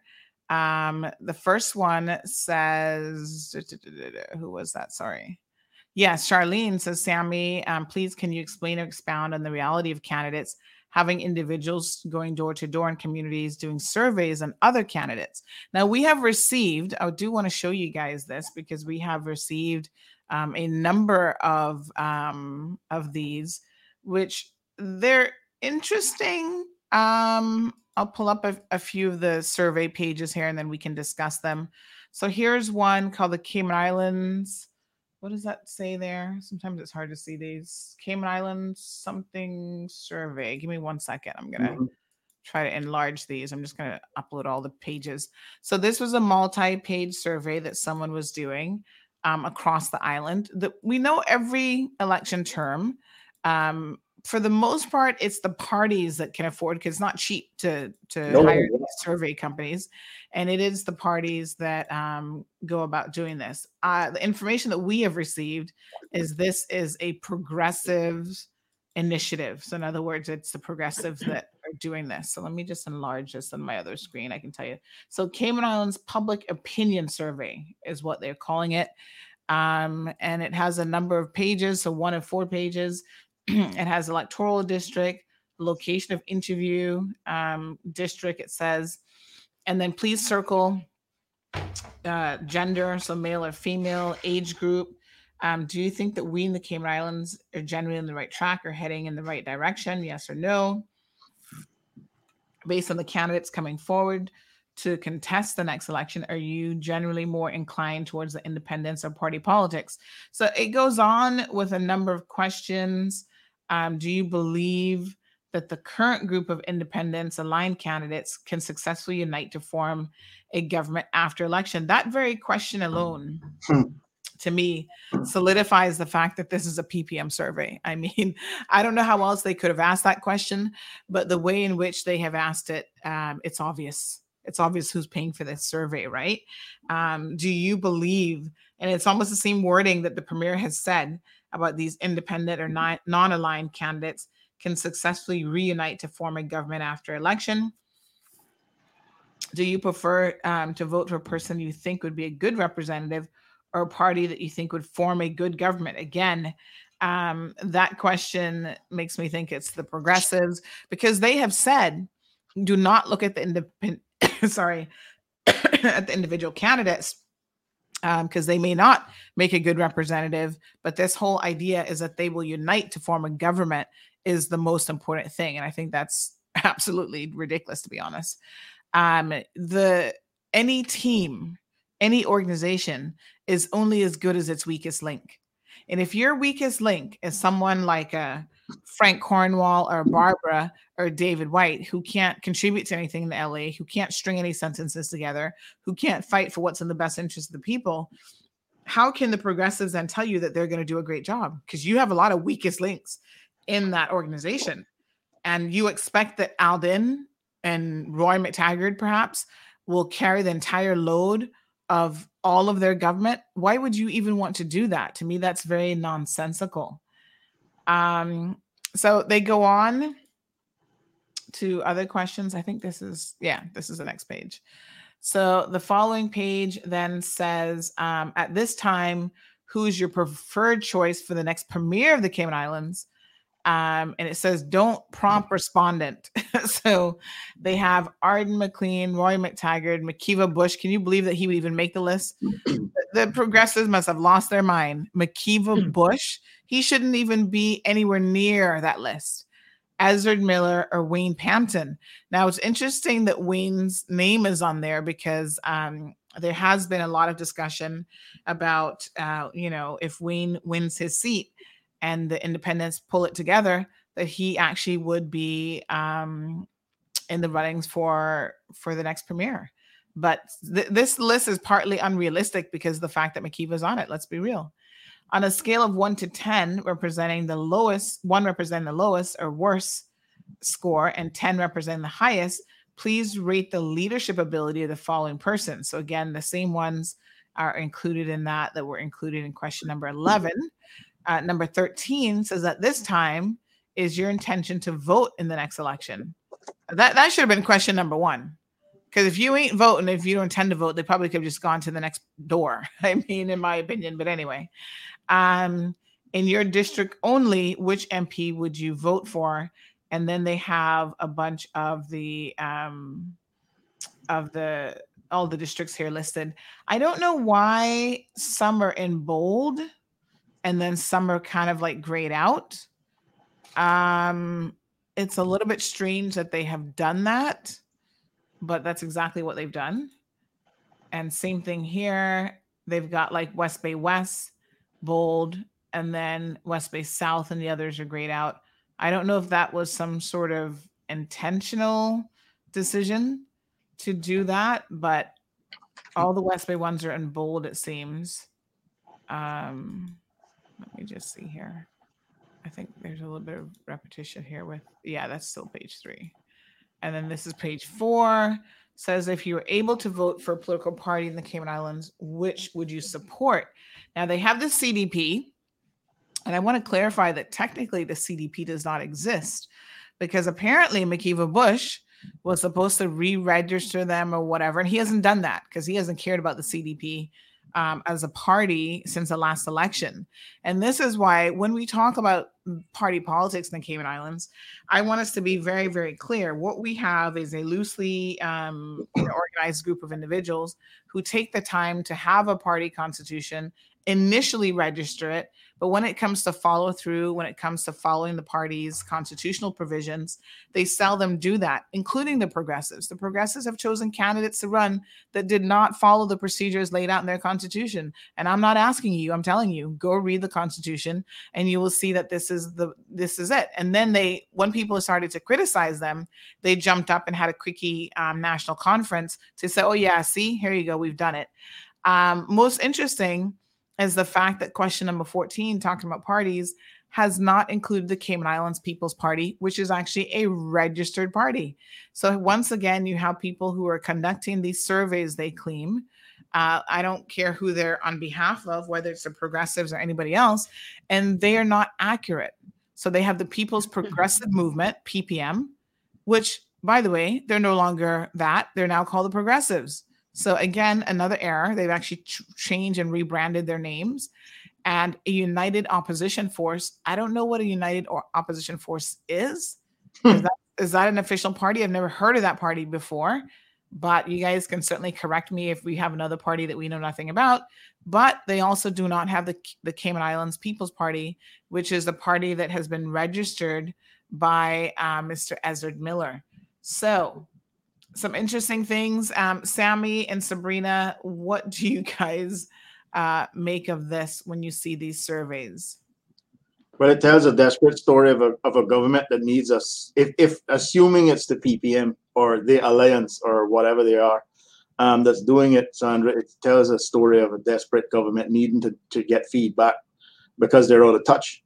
Mm-hmm. Um, you got to wonder why do that at this late stage. Uh, is it so that they can then change their message? Mm-hmm. Uh, because by and large, the new candidates are the ones who need to convince the, the, the public of what they intend to do. The mm-hmm. government, um, for good or, or, bad, has a track record mm-hmm. and a woefully inadequate one. So you got to wonder what, if the government is bringing this, the, the PPM dominated government uh, of the day is bringing this survey to the doors of people in the in the various constituencies. What is the purpose of the exercise? Mm. They're probably the only group of people I can think of um, uh, that would have the resources to do that. And certainly, as you rightly pointed out, the, the style of and the language of some of the questions resonate with um, or dovetail into the narrative being spewed by um, the premier and and and his his band um, of Merry Alliance members. Uh, so I, I I don't I don't even know what to make of it. I can tell you this: I'm not focused on any polls. Uh, I don't. I, I, think their their utility is is very limited, um, particularly in this this um, at this stage of these elections. So I, am I'm, I'm not at all concerned about that. Um, I keep hearing about polls all the time. I know that the elections law say, says that we're not supposed to be relying on that in order to gain votes. So hopefully they're not doing that because that's actually a criminal offense. Um, not that they care about such trivial things, but um, that's what the elections law says. Coincidentally, on the issue of parties, you'll be interested to know. I, I I researched this again recently. I know I'd read it before. The elections law actually doesn't define a party as a registered party. You know? It says a, a group of, of individuals united to contest an election. Mm. And, the, and the Constitution doesn't define party at all. So Okay. this, this is what Alden has used to create a government after the fact and appoint himself premier by abusing section 49.1 of the Constitution, because that says where a party wins a clear majority, it can, it can, appoint a premier. And if it doesn't, if that doesn't happen, um, by, by way of a majority of those members of that party that wins the majority, appointing the premier. So if you have 10 members winning of a party, right, Mhm. winning a general election, then a majority of them, i.e., six, can appoint the premier. That's under section 49.1. 49.2 says, it, um, uh, which is interesting, says that um, where there's no such recommendation made to the governor under, under subsection 1, the speaker must put the vote to the floor of the LA. That has never happened. But it tells you this that horse trading that is carried on before the speaker is even nominated can't can't be utilized under the provisions of um, sec- se- section 49 2 because that section presupposes that the pe- speaker is already appointed and convenes the house. So in, in both the last two national elections the ppm dominated government breached the provisions of the constitution in order to form a government. I hope we don't have to go down that road because there's where a certain type of corruption ensues. Because I've been hearing stories from candidates who are in the last election about large sums of money changing hands in order to bring people across, right? Or to, pers- to attempt to persuade people to come across. Let's put it that way.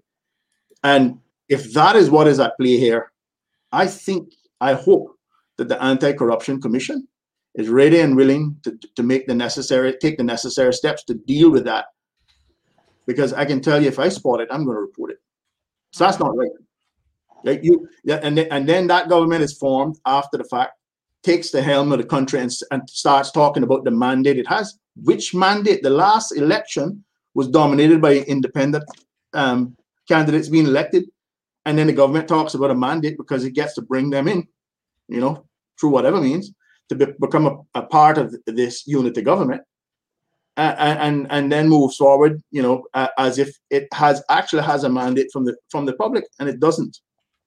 So when you start off on that footing, there's it is no wonder that they have done so poorly.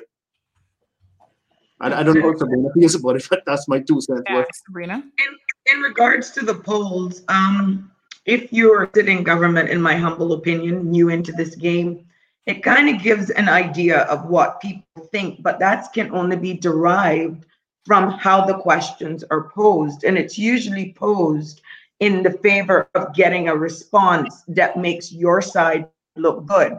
Um, where people and, and how people stand, I think, in all honesty, Sammy, with, with everything we have faced because of this pandemic, what you're getting is really from a place where they're they're frustrated, they're fatigued, and, and to be honest with you, the suppression, the dictatorship, that's what I'm getting on the ground. And they are wanting you to steer away from any parties that has a obvious leader or someone with a with a personality that does not appear to align and to to embrace the needs and the undercurrents of what's happening. So it's one thing to do a poll but if it is not objective which obviously how some of those questions are posed your responses are- going to be yeah that this is a joke you, you can't even 100% go by it because people will change on the day of election Yep. I, I absolutely agree with that. Um, I, I, I, don't. I, that's why I say I don't even. Re- I don't. I can't even figure out what the real utility of all this is. Um, but, but certainly something that they're spending money on, along with all of the big. Um, assuming it's a PPM, because I don't Yeah. know. But if we don't know they're spending a lot of money on on things like big LED signs. I, I don't know who's funding that, but it, it's, it, it must cost quite a lot. I, I know what uh, uh, just a posting an ad on an LED billboard costs just for a, a few seconds, right? Every so often. Um, and it's, it's, not. just a, it's just an observation, Sammy. You're an independent. I'm an independent.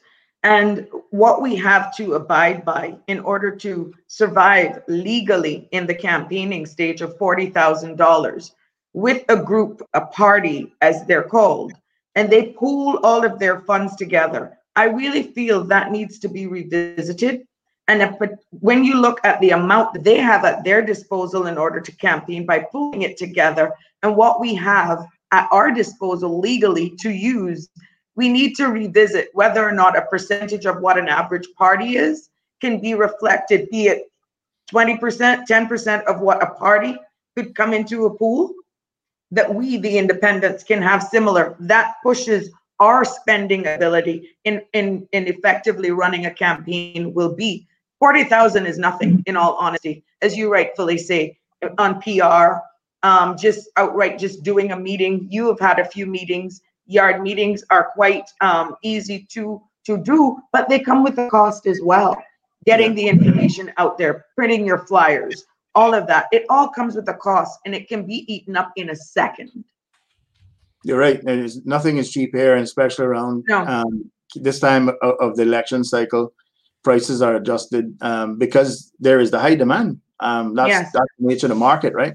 Yeah. Uh, yeah, it, it is a challenge. Um, I can tell you, I, I'm pretty sure I'm going to come in on the budget, but um, and I, I hope I've I, I've, I've done enough um, to tell you the But you truth. see, that's it. If you, because of people and the culture that we're accustomed to with Yeah. going door to door, with making sure you have these meetings, yard meetings are definitely more preferred now, but yet you don't capture a total audience unless you have it in key areas, like for example, in, in our area, the kitchen, um, Mac Russ, those big that draw crowds from all over the islands, they come with a cost but that is something that people are accustomed to. We notice the outreach in in um, WhatsApp, Facebook posts. You do your ad, your your videos, but again, they all add up. How much people have asked Sabrina? When are you going to be on CMR? Yes, a lot of people are. How can I live stream it because it's not on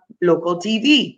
Um, these are all things. So if you can't get an interview live because you're not technically savvy enough, like our older persons, for example, um, they're missing out and they expect you to come to their door, to sit down in their homes. You understand? Because that is a culture and that's what we know. However, with this pandemic and us doing our part to keep us uh, all safe, we're using a lot more social media stream to get our messages out.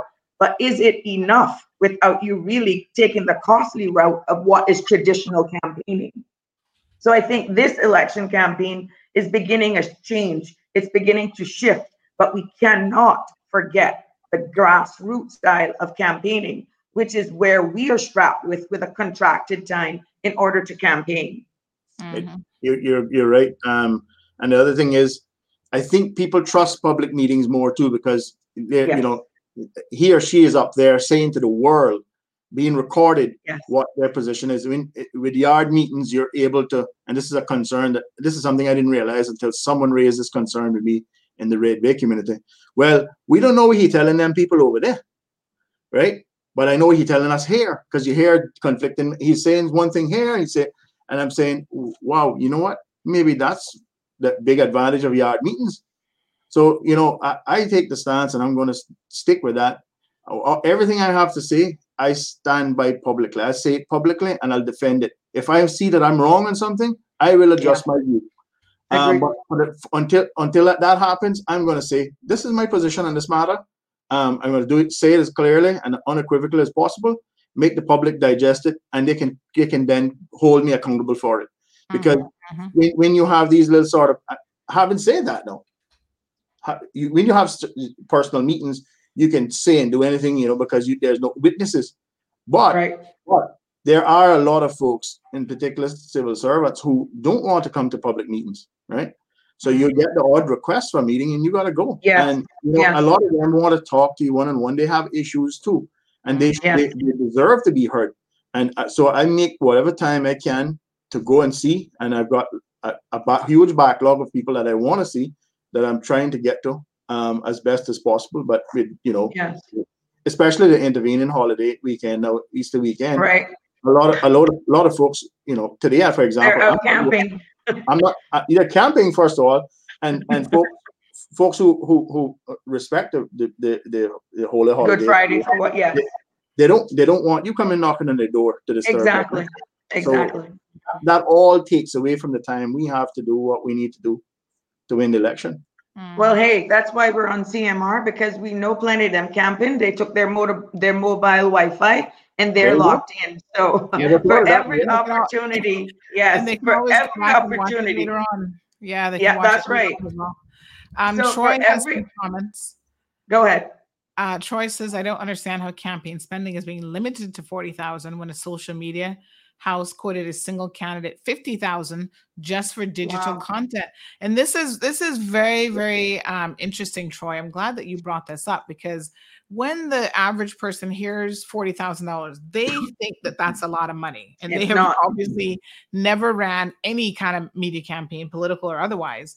But they're actually um, candidates who are uh, not candidates, but marketing companies and media organizations who have priced their products at such a level that it would be impossible to stay within that $40,000 as he has pointed out here if Mhm. you go with their services. It's just not possible. And i mean one of the things that we have done here on CMR just for the benefit of our listeners if we've we've tried to have packages that were kind of like all inclusive that really give the candidates the reach that they need. So it might you know include meeting coverage um appearances on the show you know if they want to do editorial content like a breadth of different types of things to reach people at a set monthly fixed price so that then they can budget accordingly and it's actually a reasonable price as well. Because if you think about it um, the compass for example right they're going to live stream a meeting for $1200 an hour and then they're going to charge you a $200 setup fee so if you have a meeting that's mm, say two hours that might be the average for meetings you're already what 2400 plus two $2600 out of pocket. Um, that does include staging lighting um, other, other people there that you may have live streaming your event. It certainly doesn't include food uh, chairs. I mean there's so much more that goes into hosting a meeting. So Yeah. a single meeting i guess depending on you know all of the companies that you have at your disposal could easily easily run you mm, 10 I- would say 5 to 10 grand just depending on all the other extras that you throw in there Yep. So You're on the money. yeah. So if you were to have two meetings and then you've got flyers to print, you've got t shirts to print, because of course people want their little memorabilia from the campaign, all this other stuff. Some people are still spending money on display ads. The $40,000, it's like poof, it's gone. It's gone. The- You know, it's the thing is, crazy. It's it, it's only counted between nomination day and the day of the election, and a lot of folks spend in advance. Right. That's, that's what I, I I've learned.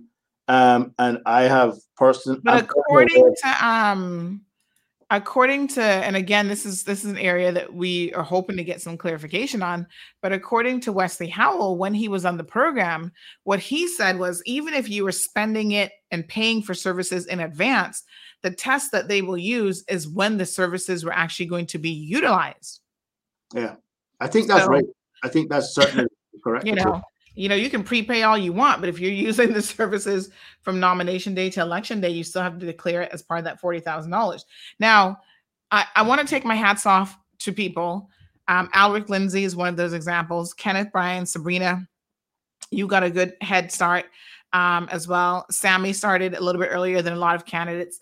The earlier you start the number one the longer amount of time it takes it allows constituents to get to know you so I know that some people just hadn't decided yet. They le- legit had not made up their minds. But Mhm. some people knew that they were running and they still waited until the 11th hour to start their campaigning and to start, you know, doing stuff so that, so that they could then use excuse, well, I can't spend much money, which is only going to be to their detriment, you know. Mhm. Yeah. Take your time to get to know people. It's one of the other reasons why, you know, a lot of candidates you run the first time, even if you do really well, you get good traction, you may not get elected. But if you intend to run again and to contest the same seat or different seat in the next election, you then have four years, four years to be in contact with the people, even if you just did one thing or two things a month. Four years is a long time. And I want to point out some perfect examples of people who did this. Chris Saunders and um, and Kenneth Bryan are the two most recent examples from the last election who didn't get in the previous time, but then they ran again in 2017. And they were successful in 2017 because of what they did between 2013 and 2017. They didn't disappear. They And they continued. con- They continue to do a good job as well. You know, Yes. and Chris, I know for example, I know Kenneth is is is, is a man of the people. That's his forte. Um, no questions there. Chris puts out videos, I believe, every weekend. yeah. He, I get a copy. He does some some sort of WhatsApp blast, which Mm. I think is is brilliant because it educates the public on on Yep. a, a wide variety of issues, and he keeps them engaged. Um, I- I- um, that is certainly the, the kind of representation I think people want. And you know, Chris, Chris is one of those people. Chris is very intelligent. He's a thinker, and we have a lot of brilliant minds in this country. And I said to Chris, because every Sunday he used to send out the written text, and he'd send out this long thing. And I would say to him, I would say, Chris, I read the first paragraph, and as someone who enjoys reading and whatever, sometimes I just do not have the time. And your topics are so well thought through. What you need to do is you need to do a video presentation. And thank God Chris is a person who can take counsel and who actually listens because by the next week after I told Chris that, he started doing his video productions and they are viewed every single week by thousands of people. It's just a consistent message. You know who did it back in the day as well? Dr. Frank. Everybody remembers when Dr. Frank had his show Yeah. called um, In the Public Eye or something? Public eye, yeah. Yeah. And he literally, from the first time he got elected to the second time, he remained in the public eye with that public eye show. Of Yeah. course, it costs money and it was probably a lot more expensive to do it on a traditional, you know, Cayman 27 uh, format. Now, candidates have the ability to do it in a lot uh, more economical way. And then you have the reach of social media that you can use to push your message out there. So, I mean, it's a combination, I think, of people trying to be smart. Candidates have to understand technology. And if they don't understand it, they need to surround themselves with people who do. They need to understand marketing. And this is where um, someone like a Kenneth Bryan, you know, has that background, having been in media, understanding marketing, the strength of those things. He's able to leverage those at a very different level that most candidates just don't get and that makes him stand out and, and sets him apart from from the average MP. Here is Pedro saying Kenneth Bryan for four more, and you know that is the general sentiment because Kenneth has done a really good job, but he's also genuine because you can do a great PR campaign. I mean, listen, the government has that opportunity free when they have a press conference. They use government resources to push their messages out there that they don't have to pay for. So they're always in the public eye and we the people pay for that but if they're not genuine and they're still not engaging their uh, voters and pushing out policies that the people care about it still isn't going to get them the benefits and the rewards that they are ex- expecting so um, hats off i think to anyone who who decides to run for office but it takes more than that because we have several people who oddly enough are running for public office and i've never heard anything from them I'm just like, is this person really running? Because there's two in particular that come to mind. I'm not going to name who they are, but they show up at the meetings of other people, and I always see them in the food line getting a snack. And I'm thinking, what are you doing? When are you holding a meeting? When are you going to have an online, you know, anything? L- look at Elvis. Elvis doesn't have a whole lot of money, but he's having meetings that people are interested in. He's streaming his meetings, and people are tuned in and they are paying attention. So, And for the amount of people, Sandra, that is in Kimmerat this weekend, he probably had his largest turnout last night. Yeah. yes, for sure. Um, and we're trying to get Elvis on the show between now and election day. I know he's been super busy, but um, Sabrina and Sammy, tell us what we can expect from you two uh, coming up into now. What is the final 200 meters of the race? Well, for me, it's really, really me finalizing the people's document and me championing the people's document as we know it as the manifesto. And I wanted to avail myself um, to what you're offering in order to get that out. In the next, um, over this weekend, I'm finalizing my manifesto because it has changed. I'm having more conversations and persons reaching out to me to highlight to highlight the fact that you have retired civil servants who were of retirement age when mm. pension law and what they're receiving as a pension payout now is based on their last salary. I have had civil servants who've reached out to me, and despite working for government, they have reached out to needs assessment unit only for doors to be slammed in their faces. And they said that they could not be assisted because they are a civil servant and based on their salary, um, they could not tap into the services um, or the resources there.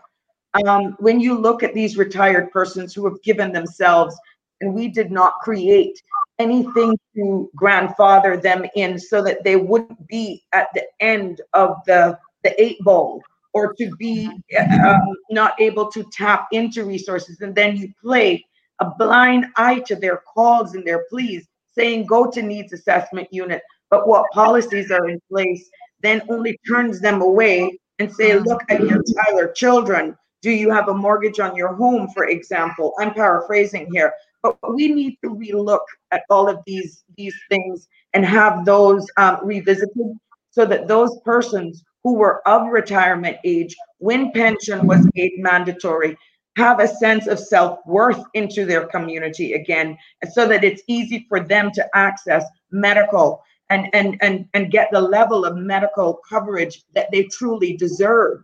It should not be a factor if they still have the ability to work and the system unfortunately has pushed them out.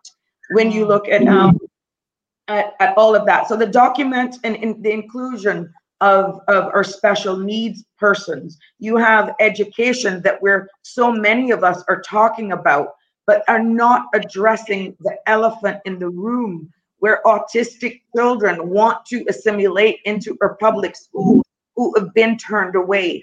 Where's the regulations? Now that the conversations are now being had we are more mature. We are more probably level headed because you have a great set of, of candidates like myself like sammy and so many others that are coming in fresh know the grounds know the needs of the people. And um, we're willing to sit at the table with the experts in order to create a more inclusive society which is why for me community building will be the root of every public gathering with everything that I put my foot on, with every being of me, it will always begin with the foundation of community building and enhancement. And um, when you look at even the, the Lighthouse School, the Sunrise Adult Center, what is happening to our Caymanians, to our individuals when they are no longer of age in order to, to, to have them involved, get them jobs. Where's the conversations at with, in, with including them into a workforce. We go to the States before COVID and we see publics where they're using children with Down syndrome, special abilities that have the ability to work. Mm-hmm. We need to mature as a country to be more inclusive because this affects every household and mm-hmm. everyone who are who is Caymanian, who is living here, have these needs need to be mm-hmm. embraced and it goes right back to community and this is why these things i will be championing in in my um in my journey hoping that the people of prospect will elect me and this will be reflected in my manifesto that will be unveiled in the coming days and again right here on your forum that you are providing easter monday is the next big event for me i'm having an easter monday family fun day at the campaign headquarters. Thank you so much. And um, that is giving an opportunity as well for persons to not only come out to see the campaign headquarters, but should they elect me, this will be your electoral um, district for, for Prospect as it is now. Um, that will be your constituency office. So lots are in store. um, for Monday. It gives you an opportunity to come and meet me again to address and go into more of the, the issues that I will be standing for and championing on behalf of the people because I don't feel a manifesto should be my vision. It should be our vision that can easily be rolled out to Mm-hmm. to, re- to reflect everyone in the Cayman Islands because that's who we represent once we're elected as a member of parliament. Mhm. Thank you so much, Sabrina. So again, folks, um, Sabrina is hosting an event on Easter Monday, so please go and join her. It's an Easter Family Fun Day from 1 to 5 p.m. at number 33 Marina Drive. Uh, you can take the kids. They're going to have Easter egg hunt, Bunsen Council, garden games, snow cones, and more. So again, all these things cost money, folks. So make sure you got and support, show your support, and at least avail yourself of it. And again, I want to take my hats off to Sabrina for being able to secure an office in her district when the incumbent has said that that has been impossible to do for the po- past four years. She somehow managed to do it ahead of even being elected. I think that that speaks volumes for the type of representative that Sabrina will be. And if she is elected, it will go from her campaign headquarters straight into the constituency office. And make no doubt about it, folks, this is something that she is, um, you know, going to have to pay for out of pocket in some form or another. So, uh, people, your elected officials, your current MPs, have received a five thousand per dollar per month budget to secure such an office, and they have said that it's impossible. Here is a woman who didn't have the benefit of that five thousand dollars per month coming from us, the people, the government coffers, and she has been able to do it. It's things like this that really make me go, hmm, really. And my last thing before taking away any of Tammy, um, Sammy's time, I must publicly say thank you to a lot of my families um, who have really donated a lot of the platters and stuff because when they realize what it costs to run this, I am I am blessed to have been surrounded by people who don't only come with the technical still skill set that has been able to allow me from January. Remember, Sandra, my first meeting was January 28th at Spotts Dock. Um, so, I mean, I've had the longest haul, with the exception of Kenneth, um, you know, who, who has campaigned for the whole thing. But as an independent, um, getting it out there of my true intention of wanting to run, I launched January 28th, unknown that we would have had a contracted time to campaign. So obviously, my walk in faith is paying off, and I'm not stopping. Um, my voice is being lost because I'm working for the people, but not being silenced because I'm dictated to. Beautiful. Sammy. I just want to say um, I've been to Sabrina's um, um, headquarters. It is an awesome venue. She she's it's well thought out, well laid out. She has space there for for to accommodate kids who want want who need Wi-Fi, for example, to do homework. Brilliantly done. Um, to be applauded. I I I've never thought I've never seen anything like it. Let me put it that way. Um, and and she should be commended for Thank for you. that. I, I, I, I, I, I, I mean, I'm dead serious about that. Um, in terms of what I'm going to do in the coming weeks, I'm, as I said, I'm going to roll out my own manifesto. Um, I don't think it's going to be as as fancy and as shiny as some others that that um, have been out there now. Um, but simply because we don't have the war chest or the or the sort of political machinery to generate that. But I want to put something in the hands of um, each voter in or at least each family in the voting area of Red, um, Red Bay. Uh, uh, I, I, as you said, we're due to do these um, videos. Uh, I'm, I'm trying to put forward as many views on many topics as possible. I still haven't covered a lot of ground that I would have liked to have covered. Uh, and then we have the final rally on the 10th of April on- Mm. in that empty lot next to, to my big sign, which is apparently uh, number 233A Shamrock Road. Mhm. Um, and and I'm going to invite um, others to come on on on stage if they have time. Folks like Sabrina, who I I honestly look forward to to working with. Um, I'm hoping that both of us will be successful. And I, as I've said to her, I'll say publicly again. Um, I think our two communities, because they are completely interlinked, need to be able to work together. There is simply a dividing line, um, an invisible dividing line down the mid- middle of Marina Drive and sort of gerrymandered around Patrick's Island. But the, the truth is, prospect the prospect and red bay voting districts are one um, area, It's true. and whoever whoever whoever gets the seat in those two districts would have to work together. Yeah. And I can tell the world I'm happy to work with Sabrina. Um, uh, uh, what I've seen and heard from her, um, I'm very impressed. I know she has the heart, she has the desire to to to do the right thing by by by her people, and so do I. Um, so that, that's that's that's all I have planned up leading up to to the election, and just keep um, meeting as many people as I can. The good thing about that is that that doesn't impact my budget. All the other stuff does. So I gotta really tight sharp my pencil now and figure out how I'm gonna get everything done to keep it in that forty thousand dollar limit. But um, I think we'll get there, and um, it's it's getting quite quite exciting now. I hope that the nastiness doesn't continue to escalate on the other side, and that we can focus on the issues because there's lots Yeah. of things to be discussed. I mean, we, we still live in the best country in the world, I believe, Mhm. but there's lots of little things that are going wrong and then that need to be put right.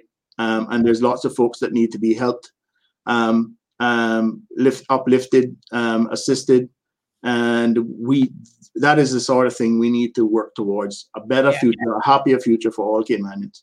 Thank you so much. Yes. All right, Sammy and Sabrina, um, folks, Friday is their usual day, and I wanted to make sure um, there's no time right now to rest. We will rest after the the 14th, um, hopefully, at least for a couple days. Now you go rest. We go work. Well, we're gonna make sure y'all working. we so, working. Wanda never rests, Sabrina. I can tell you that. She never rests. I don't, I don't think she sleeps. um, but I wanted to make sure that we had a show today because time is very, very precious right now, and you need to continue to hear from your candidates. I, I did not want to even steal um, a moment of an opportunity from both Sammy and Sabrina to be able to come on today's program to continue to engage with you all, uh, the viewers and the voters in this community. So, folks, stay tuned for more. We will be here Easter Monday as well. Um, have a wonderful and safe weekend. Happy Good Friday. Happy Easter weekend. If you're out camping, folks, please, um, you know, exercise caution. The RCIPS has done their best to share their usual safety first message over the Easter holidays. So they have provided um, a number of tips. So making sure that even when you go camping, you're properly securing and locking the premise, securing and locking your keys, um, your keys, your cars, because unfortunately there's some people out there just looking to take advantage, uh, leaving lights on inside of your properties if you're out camping, you know, so that everybody knows, well, nobody's going to be home. This might be a good time to do some shenanigans. Um, light timers, uh, get your cameras, folks. That you've got the ring camera and other security cameras that are available that are wonderful to have because they'll notify you right on your phone as something's going on. Um, securing and you know all of your valuables in both your residence and if you're at a campsite, uh, clearing shrubbery and tools and so on from your yard so that things are visible and well lit. Uh, letting your neighbors know, neighborhood watch. So letting your neighbors know if you're going camping and they're not going camping to just keep an eye out on the property for you because there should be no one walking around your property. Um, you know, lots of great tips that the RCIPS has provided. So check that out on our website. we did share that. We also have a young lady who is missing in the community from the girls' home. That story went up this morning. So I'm going to put that link here as well. So, Hopefully, she is safe um, Yeah. and will be returned home shortly. Please uh, Sandra? share that link. Yes, ma'am.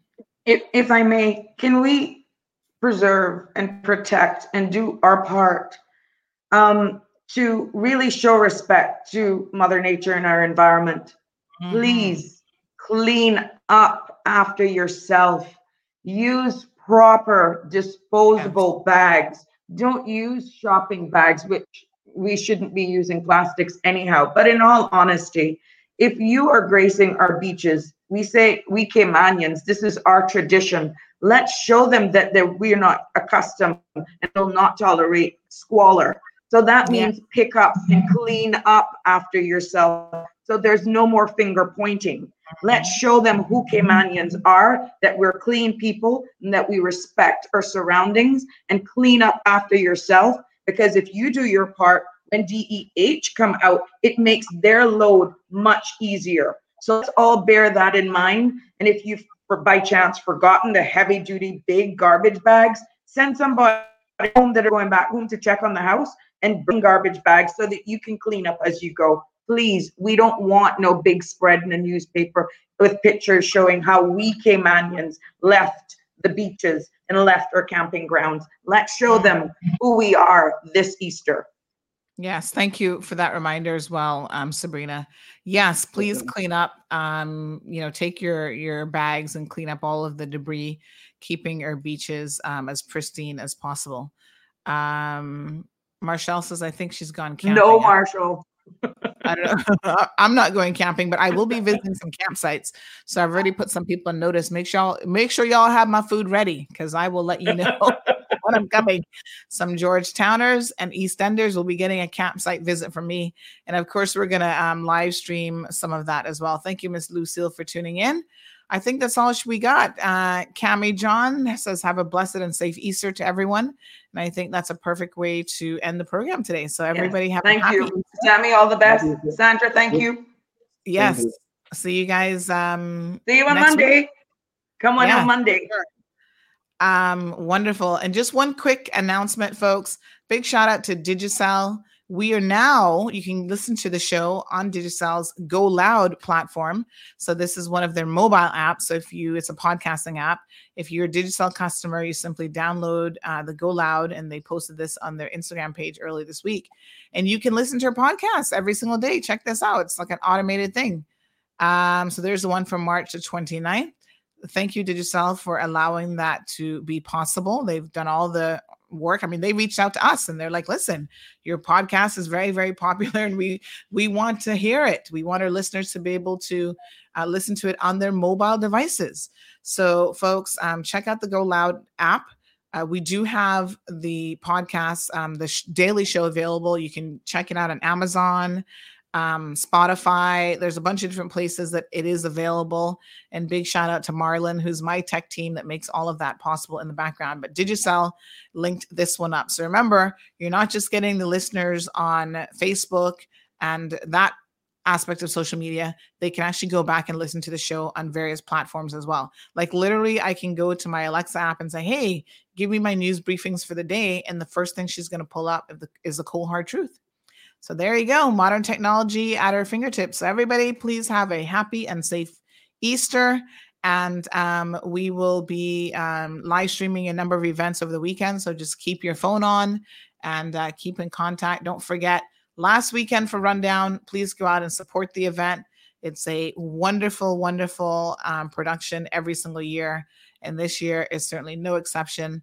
Uh, check out uh, Sabrina on Monday for her Easter Family Fun Day at her headquarters there at number 33 Marina Drive. That's all I've got for you, folks. I wish you a happy Easter. Please be safe and uh, take your time on the roadways. And we'll see you guys again for sure on Monday.